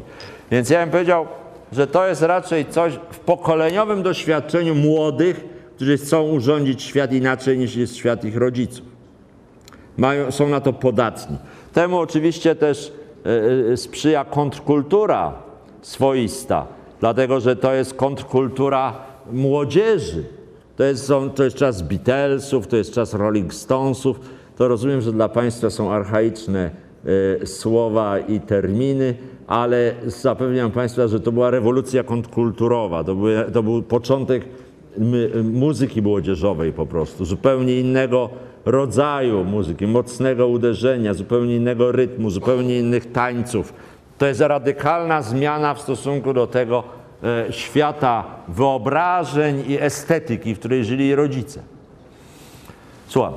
Czy to prawda, że w sposób zauważalny y, polscy Żydzi, którzy wyjechali w 1968 za granicę, wspierali później opozycję finansową y, inicjatywami za granicą? Czy jest coś takiego znanego? No, jeżeli to są polscy Żydzi, ja, znaczy właśnie to jest problem, co to są polscy Żydzi. E, e, w sumie wyjechało e, z Polski marcu, po marcu 68 około 15 tysięcy obywateli pochodzenia żydowskiego, Żydów. Wyjeżdżali w różne miejsca. Niektórzy wyjeżdżali do Izraela, e, ale bardzo wielu nie, bo się nie czuli Żydami, żeby mieszkać w Izraelu. E, e, Osiadali we Francji, osiadali w Szwecji, osiadali we Włoszech, niektórzy do Ameryki pojechali.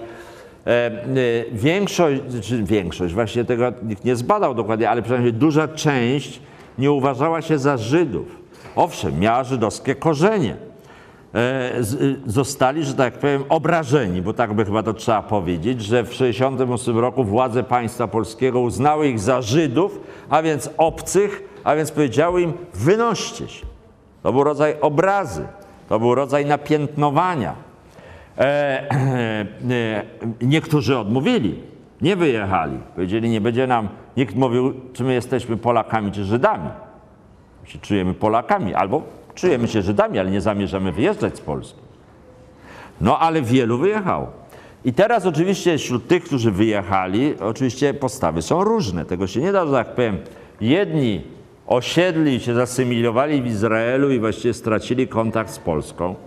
Inni się zamerykanizowali czy sfrancuziali i też zatracili kontakt z Polską, ale wielu nie. Rzeczywiście wielu nie. Istnieje cała grupa, ja nie będę mówił w liczbach, bo się, bo się że tak powiem, y, boję to powiedzieć w liczbach, znaczy, ale znanych osób, gdybym miał wymieniać po nazwisku, to mogę spokojnie wymienić kilkadziesiąt osób po nazwisku, które w następnych latach były bardzo czynne dla organizowania właśnie komitetów poparcia KOR-u i rozpowszechniania informacji, które KOR y, y, prawda, głosił o tych robotnikach i o wolnościowych sprawach, potem Solidarności, spraw Solidarności na Zachodzie, w swoich krajach, w których mieszkali. W Anglii, we Francji, Danii, w Szwecji, we Włoszech, w Stanach, w różnych miejscach. E, dzięki temu, że te grupy polskie, polskich emigrantów, no, Żydów, osób pochodzenia żydowskiego były w tych krajach, no to była możliwa na przykład w stanie wojennym zorganizowanie licznych akcji protestu i licznych akcji informacyjnych wobec społeczeństw zachodnich. Bo tam robiono ulotki, organizowano manifestacje, inspirowano artykuły w gazetach, udzielano wywiadów, e, docierano do związków zawodowych, namawiano do protestów itd. itd. Tak, ja bym powiedział, że w tej grupie osób, o które Pan tutaj e, pyta i mówi, myślę, że spokojnie mogę wymienić e, jedno nazwisko, które miało parę osób z tej rodziny, bo to jest rodzina, czyli mogę wymienić spokojnie braci Smolarów. E, Eugeniusza i Aleksandra Smolarów, obie osoby są znane. Bardzo Aleksander Smolar dzisiaj jest prezesem y, Fundacji Batorego. E, Eugeniusz Smolar jest może mniej znany. E, Którzy to Smolarowie e, są dziećmi, dosłownie dziećmi e, Grzegorza Smolara, który był prezesem Społeczno-Kulturalnego Towarzystwa Żydów w Polsce. I którzy zostali wyrzuceni właśnie w 68 roku na fali 68 roku i następnie działając na Zachodzie, na emigracji, byli kluczowo ważni dla przekazywania informacji o działalności opozycyjnej w Polsce do zachodnich radii, radii że tak powiem, i również ośrodków politycznych, do e, prawda, partii politycznych, do światowej prasy. E, odegrali kluczową rolę. Zarówno Aleksander Smolar, przebywający we Francji wtedy, jako wykładowca CNRS, to jest wyższa szkoła, politolog i osoba kluczowo ważna właśnie w rozpowszechnieniu tych informacji, czy Eugeniusz Smolar, przebywający w Londynie e, i, i pracownik BBC, a w końcu dyrektor rozgłośni polskiej BBC w drugiej połowie lat 80. i jednocześnie ci sami Smolarowie byli, e, e, byli redaktorami kwartalnika Aneks, wydawanego w języku oczywiście polskim na emigracji, poświęconego właśnie sprawom polskiej opozycji, takiego intelektualnego kwartalnika. Wyszło ponad 50 zeszytów aneksu, a zarazem wydawnictwa Aneks, które publikowało książki e, związane też z ruchem opozycyjnym w Polsce, bardzo ważne książki. No to tyle bym powiedział. Słucham. Ja mam takie pytanie, jaką część, jeżeli Pan Profesor jest w stanie mi powiedzieć, przynajmniej tak szybko, jaką część z tych 10 milionów Solidarności, no liczyli niekonie- niekoniecznie opozycjoniści i Solidarnościowcy, jak y, służby y, czy nawet bezpieka? Nie no, wie pan, bezpieka to nie jest masowa organizacja. Ale ma pan, pytanie jest dobre, bo daje punkt, że tak powiem, wyjścia do pewnych szerszych obserwacji. Oczywiście, to przy okazji Państwu pokazuję przywódców PRL-u na pogrzebie pierwszego sekretarza partii w Moskwie. Proszę Państwa, więc tak, oczywiście Solidarność, znaczy no tak, znaczy ta opozycja, że tak powiem, przedsierpniowa, czyli ci ludzie, którzy zaczęli, ta, ta grupa inicjatywna ruchu, prawda, no to jest w sumie, moim, ja obliczam mniej więcej jak tysiąc osób w skali całej Polski. Do tego dochodzą ci, którzy organizowali strajki, którzy przewodzili tym strajkom, działacze robotniczy przeważnie, tacy, prawda, którzy, którzy potem zaistnieli w Solidarności, tworzyli ją. No i jak wiadomo, Solidarność rozrasta się w 10 milionów. Mówienie oczywiście o tym, że 10 milionów Polaków skupionych w Solidarności to jest wszystko opozycja, jest pewnego rodzaju nieporozumieniem, bo oni, ci brada, ci te wszystkie 10 milionów nie miało poczucia, że oni walczą o wolność Polski. Oni chcieli po prostu stworzyć własną, suwerenną organizację i mieć, że tak powiem, wolny, wolny obszar do działania, upominania się o swoje interesy, ale niekoniecznie byli ludźmi zdeterminowanymi. W związku z tym, jak nastąpiło uderzenie, jak za Solidarność trzeba było płacić więzieniem albo wyrzuceniem z pracy, albo y, prawda, zagrożeniem bytu rodziny, no to oczywiście to się gwałtownie kurczyło. I już powiedzmy w 1982 roku, latem, jak trzeba było wyjść na ulicę i manifestować w obronie Solidarności, na wezwanie TKK podziemnej, to na to, żeby pójść prawda, z otwartą przyłbicą i ścierać się na ulicach z milicją, zdecydowało się 100 tysięcy ludzi. To jest dużo. 100 tysięcy ludzi to jest nadal bardzo dużo. E, ale oczywiście to nie jest 10 milionów. E, wielu spośród tych 10 milionów, no to trzeba powiedzieć tak, parę, chyba 3 miliony poszło w ogóle do rządowych związków, do OPZZ-u. Znaczy zdradziło Solidarność, można powiedzieć. Ale tylko 3, czyli 7 milionów, powiedzmy, zdecydowało się, że nie zdradzi, tylko po prostu się nie chce w nic angażować. Zachowywało taki rodzaj biernego oporu. Oczywiście jedni całkowicie biernego, to znaczy po prostu się do niczego nie zapisali, a niektórzy takiego trochę bardziej czynnego biernego, czyli prawda, sympatyzowali, mieli nadzieję, że to się kiedyś jeszcze zmieni. E, Ważny dla nich był Wałęsa, czytali Bibułę.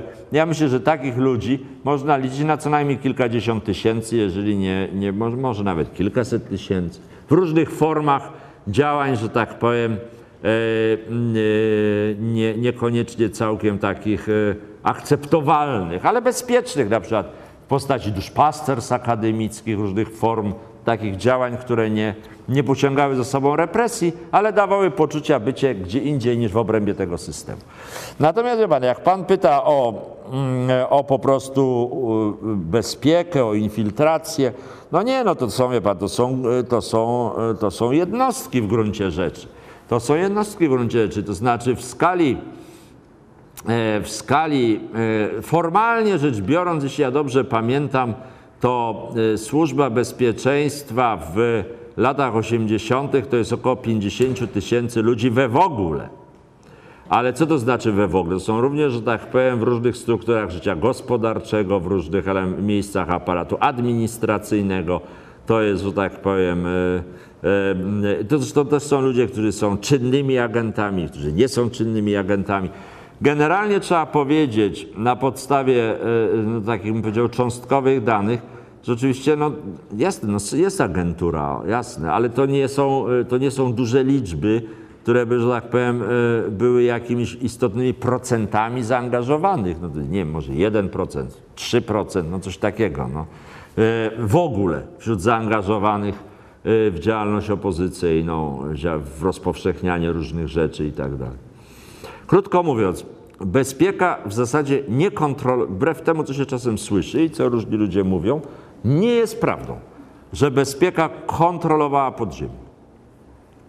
E, Nie kontrolowała podziemia, chociaż oczywiście próbowała je kontrolować. Próbowała uzyskać wpływ na poszczególne ogniwa. E, próbowała dojść do poszczególnych ludzi. No tak jak tutaj mówiłem dużo o Lisie, prawda, no on w końcu wpadł e, no, przez agenta. Został wydany. I no i właśnie, a właśnie, a jak Bujak został aresztowany, ja tą sprawę kiedyś badałem źródłowo, no to też wpadł przez agenta, ale właściwie ten agent nie był w ruchu. Ten agent nie był w ruchu. Bujak w 1986 roku, członek TKK, został aresztowany nie dlatego, że go wydał kolega z ruchu, tylko miał takiego pecha, że miał spotkanie lokal konspiracyjny w klatce schodowej, na której mieszkał agent. Ten agent był agentem do czego innego, że tak powiem, ale miał, był agentem. I zobaczył, że się coś takiego dziwnego dzieje. I swoim przełożonym doniósł, że się coś dziwnego dzieje, jakieś dziwne zebrania. No i że oni potem się tam zainteresowali. I doszli po nitce do kłębka. No więc to wszystko jest bardziej skomplikowane niż czasem to się mówi. Słucham. Proszę. Czy próba rozwinięcia relacji z Jugosławią a Chinami byłaby przez Moskwę tak samo traktowana jak e, ożywienie relacji z Zachodem, jako tak, takie samo niebezpieczeństwo? Ale trochę nie rozumiem pytania. W jakim okresie i co to znaczy rozwinięcia relacji z Chinami? 80. gospodarcze i kulturalne. Nie, nie, nie. To polsko-chińskiej, gdybyśmy e, zrobili wspólne posiedzenie rządu, Nie, takiego posiedzenia nie było. Nie, no to jest, to, y, jeżeli mówimy Jugosławia i Chiny, to są dwie różne rzeczy i tego nie można łączyć. Konflikt z Jugosławią w sposób ostry przebiega w okresie stalinowskim, czyli w latach 48-56. To w ogóle wtedy nie, nie ma w ogóle mowy o żadnych kontaktach z Jugosławią, ale w ogóle nie ma mowy o żadnych kontaktach, e, że tak powiem, ze światem zewnętrznym, który nie jest światem komunistycznym. To jest czas ostrej, zimnej wojny. Po 1956 roku te stosunki się normalizują. Jakieś kontakty były z Jugosławią, ale to nie są jakieś bogate kontakty. E, e, raczej właśnie gospodarcze, raczej na szczeblu rządowym.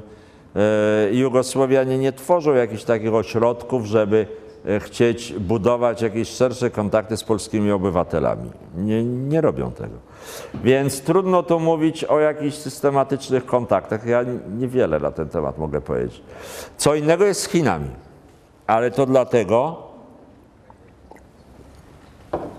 że w latach 60. trwa rozłam w ruchu komunistycznym, narasta i Chińczycy próbują tworzyć osobny ośrodek ideologiczny komunizmu światowego, który się potem nazywać będzie maoizm.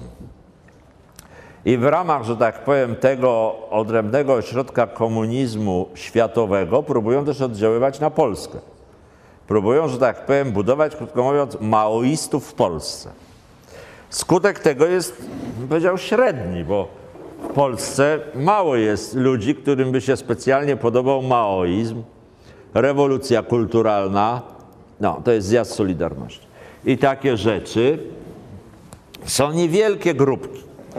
Są to właśnie dwa, dwie, dwa rodzaje niewielkich grupek. Po pierwsze, część działaczy partyjnych wysokiego szczebla e, lub średniego szczebla, którzy uważają, że destalinizacja i rok 56 to była katastrofa i chcą powrotu do ortodoksyjnego komunizmu. E, takiego, jaki on kiedyś był. E, I to jest na przykład grupa Mijala, słynna, który w końcu ucieknie z Polski, pojedzie do Albanii, potem się przeprowadzi do Pekinu, będzie, że tak powiem, aż do końca siedział e, jako polski maoista, w sensie polityk maoista. I to jest właściwie bardzo niewielka grupka. E, I druga też niewielka grupka, to jest, on to jest grupa młodzieży, która no, miała takie zwariowane trochę poglądy i chciała, że tak powiem, bardzo radykalnego komunizmu, właśnie ludowego. Była na to podatna i wierzyła, że to jest, coś, to jest jakaś lepsza wersja komunizmu.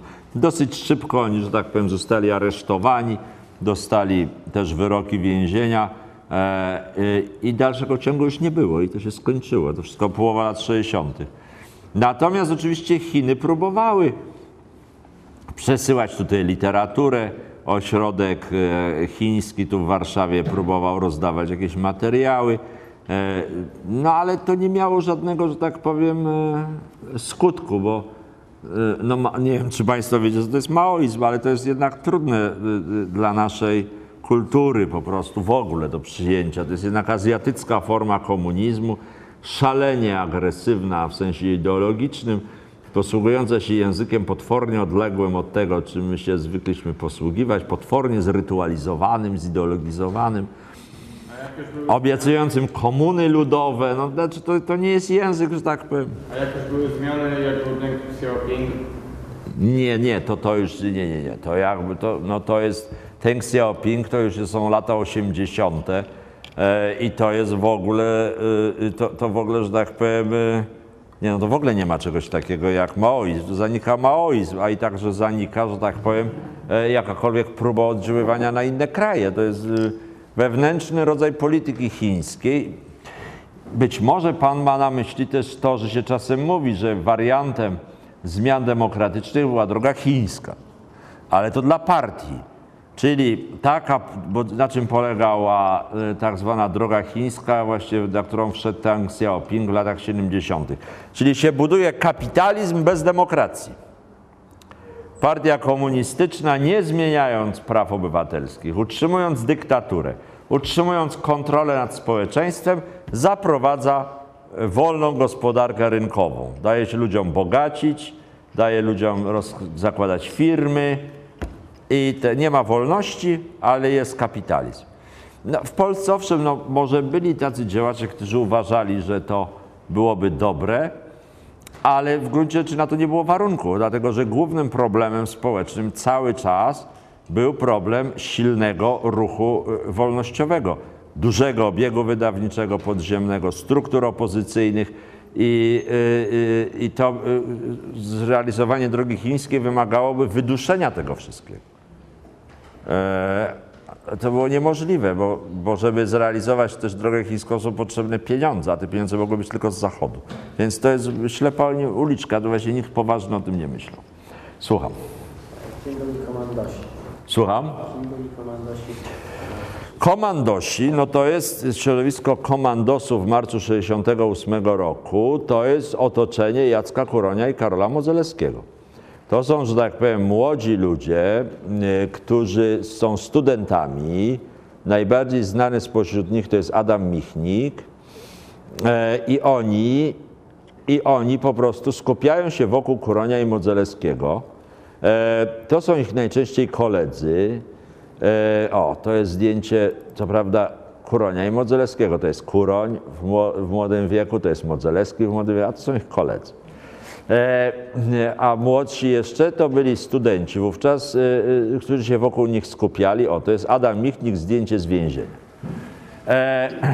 Skupiali się wokół nich i, i próbowali organizować, że tak powiem, ruch studencki, ruch taki, bym powiedział, buntowniczy. Czyli inicjowali dyskusje na tematy, które nie wolno było dyskutować. Budzili ferment, sprzeciw. Upominali się właśnie o Kuronia i Modzelewskiego. Na przykład organizowali akcje w ich obronie, żeby ich nie zapomnieć, że oni siedzą, żeby ich uwolnić. Jak zamykano Michnika, bo też był zamykany, albo była próba wyrzucenia go ze studiów, to organizowali akcję w jego obronie. Żeby władza nie, nie mogła go wyrzucić, żeby to było coraz bardziej kosztowne e, i rzeczywiście władza się cofała, nie wyrzucała. E, e, a kiedy, prawda, a w 1968 roku zorganizowali protest studentów. Zorganizowali protest studentów najpierw przeciwko zdjęciu ze sceny narodowej dziadów, no, zgodnie z taką zasadą, że władza nie będzie robić takich rzeczy, żeby nam zdejmowała sztukę z afisza dziadów Mickiewicza. Będziemy protestować. Jak protestować? Zbierać petycję masową. Zebrali 3000 podpisów na uniwersytecie z protestem przeciwko zdjęciu dziadów ze sceny Teatru Narodowego. Sam protest był zasadą. Władzy utrudniać życie, protestować. Jeżeli władza robi coś, co nam się nie podoba, tak. Komandosi takie rzeczy robili, ci młodzi ludzie, organizowali ten protest. Na władza, zgodnie, że tak powiem, ze swoimi regułami, odpowiadała represjami. W tym wypadku, prawda, wyrzuceniem Michnika i e, jego kolegi Schleifera ze studiów. Na co oni z kolei zorganizowali kolejny protest, no, który zakończył się wybuchem, że tak powiem, e, prawda, e, protestów nie tylko na Uniwersytecie Warszawskim, ale i w innych miastach. I to jest grupa e, od strony, że tak powiem, ogólnego, co robiła, a trzeba powiedzieć poza tym, jest to grupa przyjaciół. Komandosi to nie jest duża grupa, to jest w sumie nie wiem, 20 osób. No są koledzy, gruba paczka przyjacielska. Razem jeździli na wakacje, razem pili wino, razem urządzali prywatki, e, chodzili jeden do drugiego na imieniny, na urodziny, na różne te. Razem dyskutowali, czytali podobne książki. Wszyscy, że tak powiem, właśnie uznawali Kuronia za swojego takiego trochę, Kuronia i Modzelewskiego, za takich trochę idolów, takich trochę właśnie ludzi, y, starszych kolegów, bo różnica wieku była powiedzmy 10 lat. No więc takich starszych kolegów, mentorów, przewodników, ale właśnie kolegów też, bo to w sumie wszystko miało charakter towarzyskich relacji bardzo bliskich.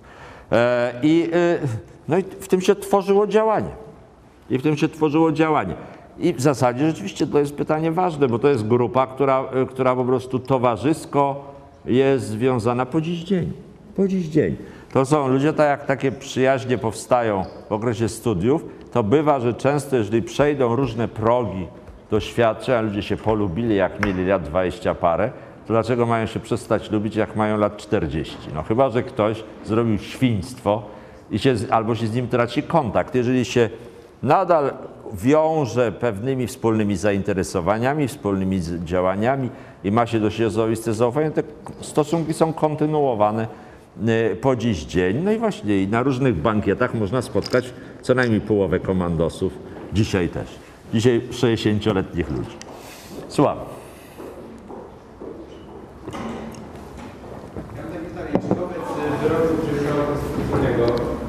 Y, nielegalności stanu wojennego możemy się spodziewać no, jakiegoś przełomu w tej kwestii medialnego, czy, czy pociągnie za sobą jakiekolwiek konsekwencje wobec generałów Kiszczaka czy Jaruzelskiego?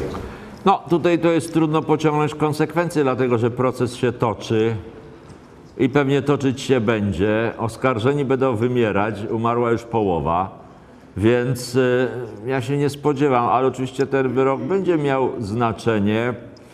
Myślę przede wszystkim w sprawach takich, których Państwo sobie nie wyobrażacie. To znaczy, myślę, że przede wszystkim w sprawach rewindykacyjnych, odszkodowania dlatego że e, w ślad za tym e, oczywiście powstaje pytanie o legalność na przykład aktu aresztowania lub internowania, czyli pozbawienia wolności różnych ludzi, a to jest dużo osób. Internowanych było 10 tysięcy osób i aresztowanych 10 tysięcy.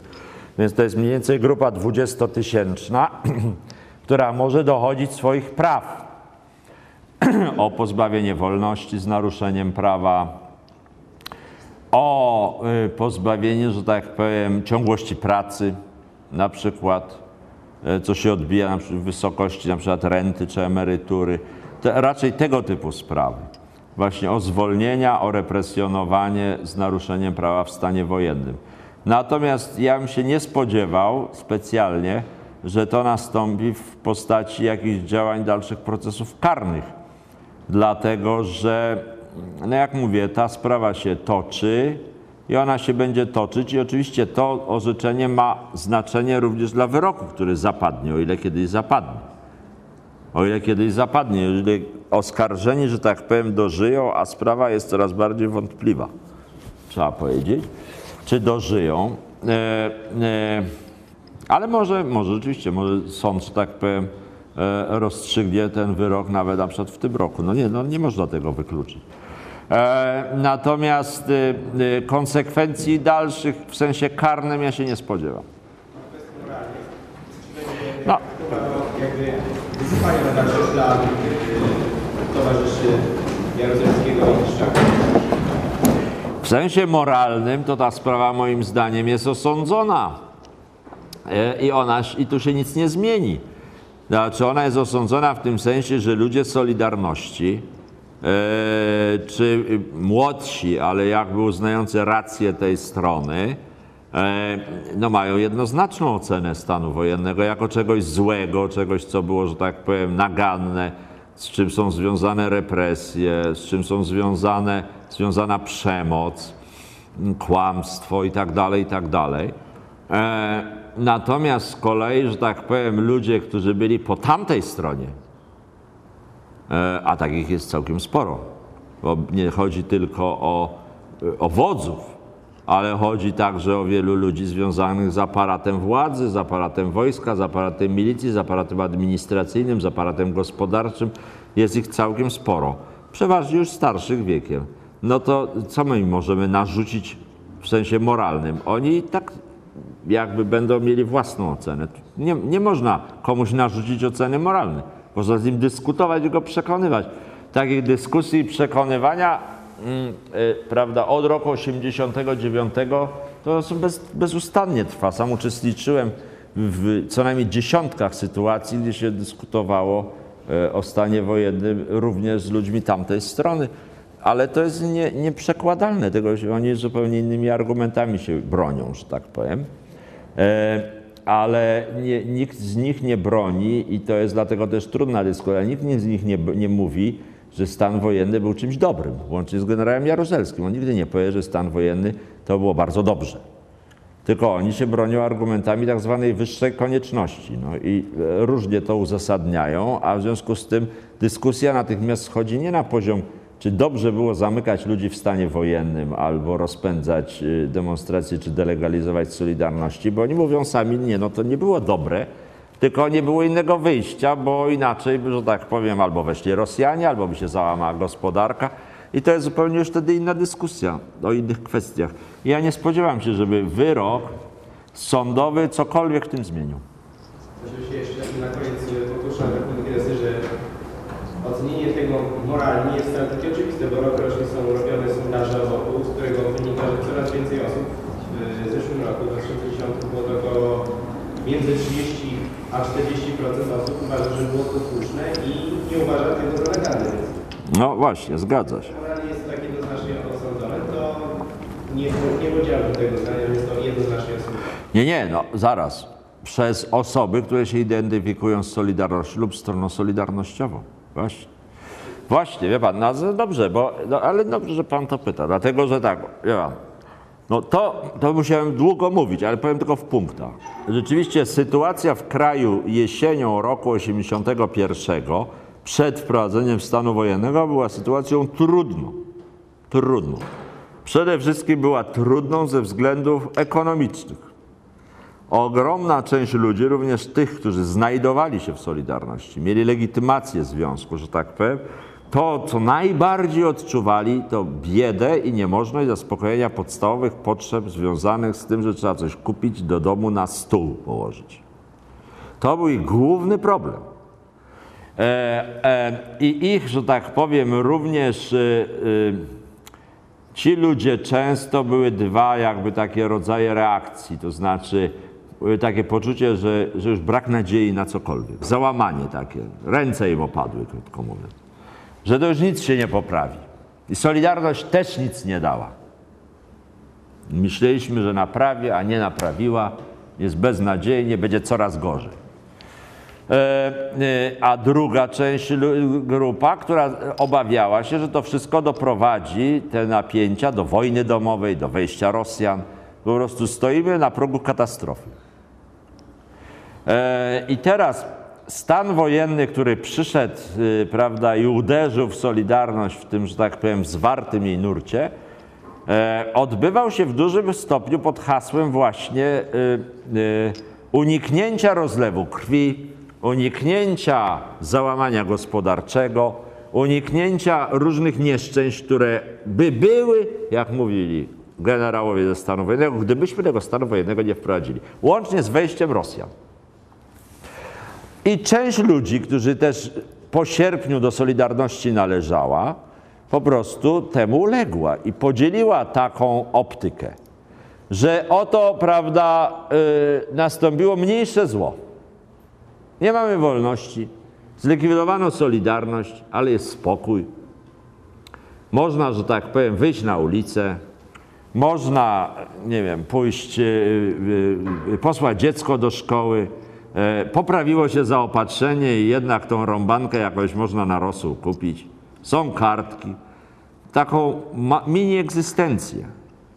E, Ja myślę, że wie pan, jak pan pyta o dzisiejsze oceny stanu wojennego, to one już wtedy się brały. Znaczy już badania przeprowadzone w latach 80., w połowie lat 80. pokazywały, że ogromna część społeczeństwa akceptuje stan wojenny. Właśnie w ten sposób, o ja mówię.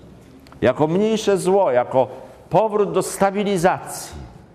Bo rewolucje są nieznośne, proszę Państwa, to też trzeba sobie powiedzieć. My o tym opowiadamy jako o pewnym zjawisku fascynującym. Ja sam tak opowiadam.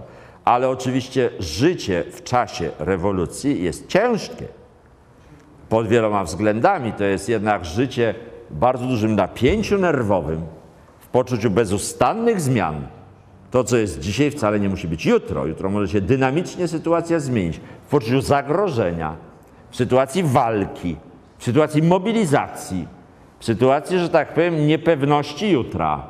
A zarazem właśnie na ogół to wszystkie rewolucje mają e, załamywania się tego, co stanowi o takim, powiedział, porządku dnia codziennego. To znaczy, że można wyjść do sklepu, a tam jest towar, można sobie kupić, co się chce, można pójść do pociągu, kupić bilet i pojechać. W czasie rewolucji może się okazać, że kupiliście Państwo bilet, a pociąg nie pojedzie, bo jest akurat strajk kolei. E, e, więc rewolucja niesie ze sobą niepewność. I to jest, im dłużej trwa, tym jest to męczące. Stąd każda rewolucja, od francuskiej zaczynając, przez rosyjską też, tylko tam się jakby to inaczej wytwarza w pewnym momencie takie poczucie, taką chęć u bardzo wielu ludzi, żeby to się skończyło i wróciła stabilizacja. Nawet jeżeli to nie jest chciana stabilizacja, to jest takie przyzwolenie na stabilność jakiejś dużej części społeczeństwa. I oczywiście to się tak nakłada. Tu dochodziło jeszcze właśnie do elementu strachu o interwencję sowiecką, bo rzecz jasna to nie jest tak, że to dzisiaj jest pytanie. Każda rozmowa w 80, 81 roku, tak zwane nocne rodaków rozmowy, których było bez przerwy mnóstwo, to już zawsze wracały do tego pytania, wejdą, nie wejdą. Ile można sobie pozwolić? Jak daleko Polska może, e, e, prawda, poszerzyć granice swojej wolności, żeby oni tu nie wleźli, Rosjanie znaczy, prawda? A jak wejdą, no to wiadomo, że nas rozstrzelają. W związku z tym to, że tak powiem, to było, e, to, to było cały czas granie na tym poczuciu zagrożenia i na pytaniu, jak daleko wolno się posunąć, żeby nie sprowokować inwazji. Więc, y, prawda, argument, że inwazja groziła, no nie jest argumentem wziętym z sufitu. O- On żył w codziennym życiu społeczeństwa i też w związku z tym wpływał na oceny stanu wojennego w tamtym czasie.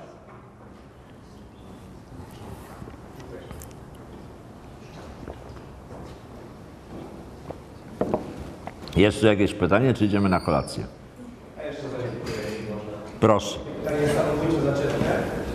Y, Jak No bo mam jakby, stykają się tutaj dwie, może nie wizje, ale dwa sposoby przedstawienia redaktora Michnika. Kogo? Redaktora Michnika. Z jednej strony no, opozycjonista, y, symbol koru, y, nieraz swoje odsiedział, ale z drugiej strony już jako poseł RP, no można powiedzieć tak, obrońca y, właśnie przez chwilę wspomnianego generała, słowa dość niewybrednych. No i y, głoszę taką teorię, że generalnie ci, którzy chcą rozliczenia y, PZPR-owców, reprezentują antykomunizm dziki i jaskiniowy. Wiem. To jest dobre pytanie w pewnym sensie, dlatego że pozwala mi kontynuować ten wątek. Proszę pana, Adam Michnik, tak samo jak Kuroń, jak Geremek, jak wielu innych ludzi, to są ludzie, którzy w swojej młodości interesowali się komunizmem, albo nawet y, podzielali wiarę komunistyczną czasem, interesowali się rewolucją, ale też interesowali się w związku z tym dynamiką rewolucji. Ja tutaj powiedziałem, przed chwilą mówiłem o zmęczeniu rewolucją. Na czym polega dynamika rewolucji, właściwie każdej rewolucji? Rewolucja zaczyna się od y, głoszenia haseł wolnościowych, jedności wszystkich, prawda, wiary, że za chwilę będzie lepiej. Tak samo było u nas w sierpniu, w czasie pierwszego okresu Solidarności. Potem następuje, że tak powiem, każda rewolucja osiąga pewien element e, radykalizacji. Następuje radykalizacja.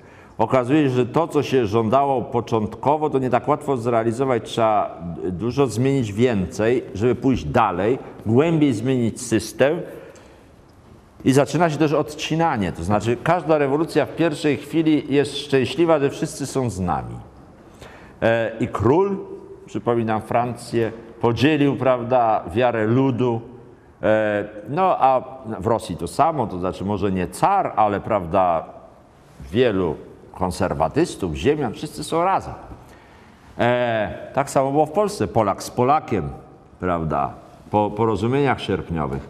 A potem następuje gorzka prawda, bo rewolucja nie znosi dynamiki konfliktu. Ten konflikt się toczy pomiędzy ludźmi, którzy nie chcą rewolucji, pomiędzy tymi, którzy chcą stabilizacji i pomiędzy tymi, którzy chcą napędzać ruch, bo rewolucja ma swoją, jeszcze raz mówię, dynamikę. Jeżeli rewolucja nie idzie do przodu, to staje. Jeżeli staje, to jest groźba powrotu do poprzedniego reżimu. Rewolucja musi napierać na przeciwnika. I wtedy ona, że tak powiem, osiąga dynamikę, osiąga odpowiednie zmiany. I to jest proces w pewnym sensie samobójczy, jak wiemy. Bo następuje bezustanna radykalizacja. Po drodze coraz mniej towarów w sklepach, coraz mniej ludzi chce pracować, coraz mniej. Narasta znowu niezadowolenie. Na odpowiedzią na to niezadowolenie jest wskazywanie tych, którzy są winni złej sytuacji, próba, że tak powiem, odwetu na, na dawnych e, rządcach. Kolejna radykalizacja, przychodzi proces, y, prawda, albo Robespierre nastaje, albo Lenin nastaje. Y, W tych rewolucjach najczęściej tak jest. Cię terrorem, że tak powiem, dusi opór, dusi. Michnik jakby to wszystko wiedział. I tego się bał. Bał się. Krótko mówiąc, on się bał. Bał się w związku z tym też tego, że proces rozliczeń, stymulowanie procesu rozliczeń po roku 83 wprowadzi właśnie dynamikę wojny wewnętrznej w Polsce. E, radykalizacji coraz większej, da, że tak powiem, e, element tego podniecenia związanego z rozliczaniem win, e, z dochodzeniem do swoich prawdy, z myśleniem w kategoriach wyłącznie moralnych, a nie pragmatycznych i, że tak powiem, dojdziemy do sytuacji, kiedy nie można już zbudować demokratycznego państwa, bo na rozliczeniach się nie da zbudować demokratycznego państwa. E, I w efekcie, że tak powiem, ugrzęźniemy właśnie w rewolucyjnej sytuacji na lata, a w konsekwencji, że tak powiem, nie wiadomo co będzie. Ale w każdym razie na pewno nie będzie demokratycznego państwa. I założył i zaryzykował. Tak jak zresztą większość przywódców starej Solidarności. Od Wałęsy zaczynając przez właśnie doradców, a także tych przywódców z podziemia, bo akurat Michnika postawa jest najbardziej znana, ale tutaj przeze mnie pokazywany Lis, pokazywany Bujak, e, wszyscy oni właściwie w większym lub mniejszym stopniu podzielili tą e, wizję. Nie będziemy rozliczać, nie będziemy rozliczać własnych krzywd, i nie będziemy się domagać kary dla tych, co nas wsadzali do więzień. W imię czego? W imię tego, żeby zbudować, że tak powiem, pokojowe, demokratyczne państwo. Bo nie da się zbudować państwa na zasadzie, no również z tego względu, jakim Pan mówił. Część społeczeństwa uważa, że, e, bo, że Jaruzelski, że Kiszczak, że nam uratowali nas. To znaczy, żeby w takim razie konsekwentnie rozliczyć, to trzeba ich zmusić do milczenia. Nie wolno im, że tak powiem, rozgłaszać obrony generała Jaruzelskiego. Wtedy wszystko jest bez sensu. Wtedy wchodzimy w wojnę domową w Polsce. Że się podzielimy na tych, co chcą karać Jaruzelskiego i tych, co go będą bronić. W końcu wyjdą jedni i drudzy na ulicę i będzie mordobicie na ulicach. Więc trzeba zmusić do milczenia. A jak zmusić do milczenia? Znaczy wprowadzić cenzurę, represję, wymusić, że tak powiem, narzucenie naszej prawdy. No ale to się nie da tak demokracji zbudować. W związku z tym jego, y, jego, że tak powiem, y, sposób myślenia no jest taki, że właśnie nie dopuścić do rozliczeń.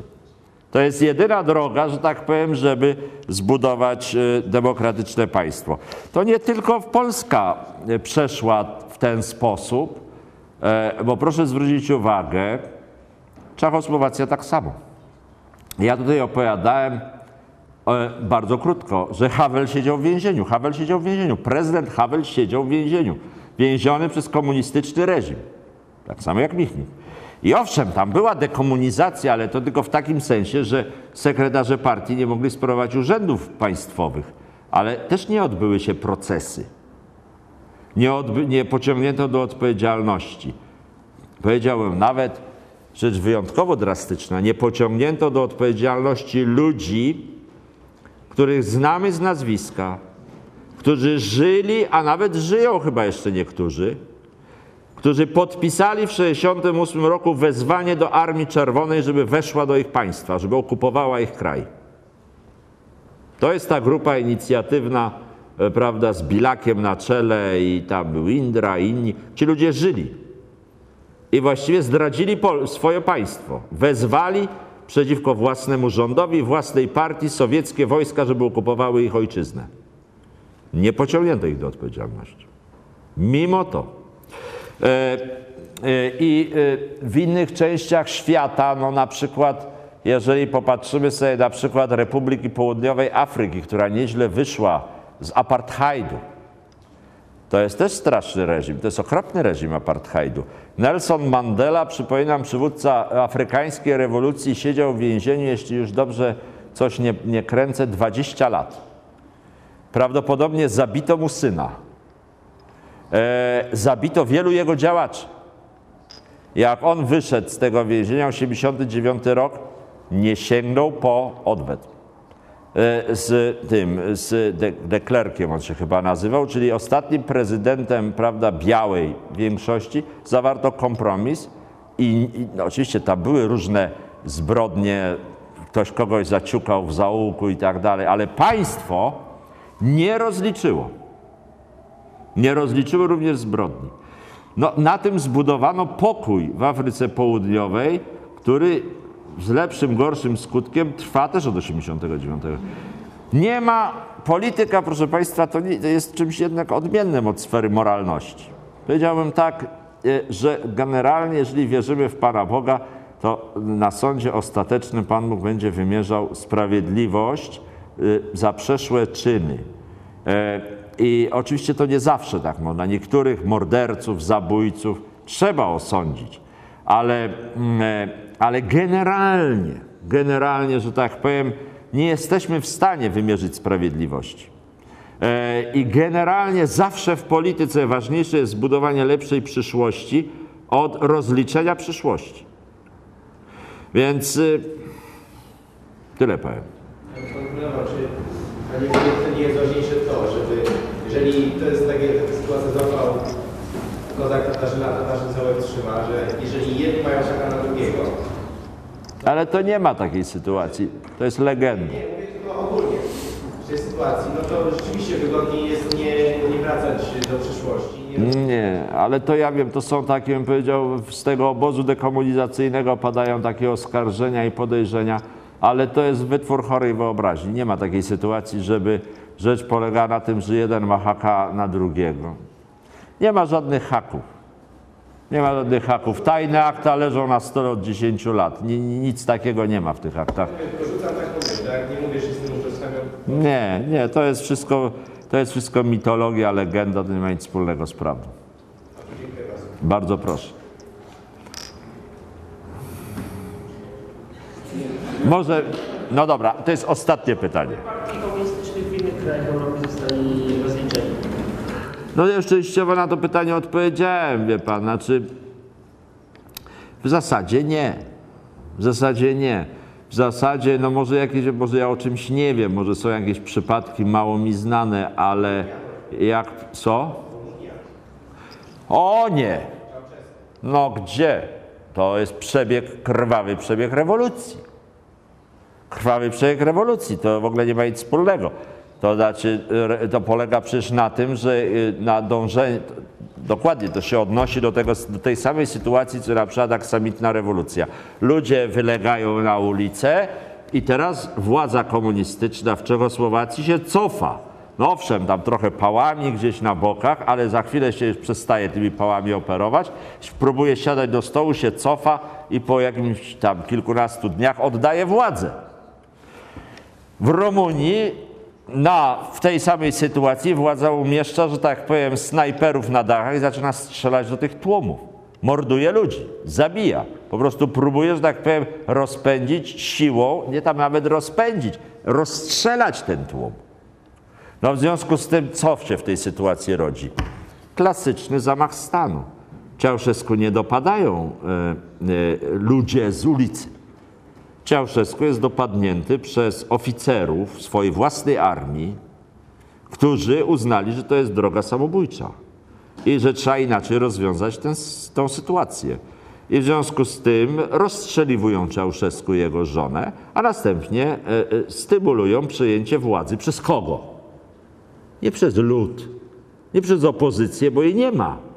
Przez ludzi aparatu władzy, tego samego aparatu Ceausescu, tylko mniej eksponowanych. Rumunia dopiero w, e, w, no właściwie do tej pory tak całkiem nie doszła jeszcze do, że tak powiem, sytuacji zorganizowania normalnego społeczeństwa obywatelskiego. To jest jednak kraj, w którym e, właściwie elita e, rządząca, e, elita e, wojska, to są jednak wszystko się wywodzi ze starego systemu. Tam właściwie nie ma tego komponentu normalnej opozycji. No trochę tam, prawda, jacyś intelektualiści się pojawili, tak, ale to jest w ogóle przykład absolutnie, y, absolutnie kraju, w którym zresztą nie mogło być inaczej, bo to jest kraj takiego totalitaryzmu, w którym, że tak powiem, władza właśnie na zasadzie monopolu organizacji informacji i decyzji sprawowała w pełni kontrolę od 40 właściwie 6 roku. Przez dwa pokolenia. Tam nikt nie mógł drgnąć.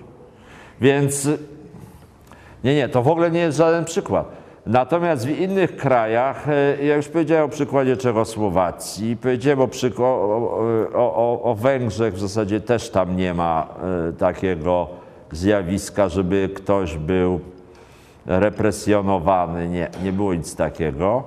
E, A przykład NRD jest przykładem szczególnym, bo tam jest, zachodzi wchłonięcie państwa wschodnio-niemieckiego przez państwo zachodnio-niemieckie, ale mimo to też, tam owszem, tam był proces, y, y, prawda, y, o ile pamiętam, jeden taki głośny przynajmniej, ale w tym procesie chodziło o strzelanie do uciekinierów na, przez mur berliński, w związku z tym o konkretne zabójstwa. I też, jeśli sobie dobrze przypominam, ten proces się chyba niczym specjalnie ważnym nie skończył. E, mm, nie, nie, nie, nie ma, że tak powiem, rozliczeń w takim sensie karnym. W zasadzie to, owszem, to w każdym z tych systemów mogło dotyczyć jakichś zabójstw na niskim szczeblu, ale nigdzie nie postawiono liderów komunistycznych przed sądem. Nie. Dlaczego? No właściwie moim zdaniem odpowiedź jest jasna, dlatego że to nie leży w interesie demokratycznego państwa.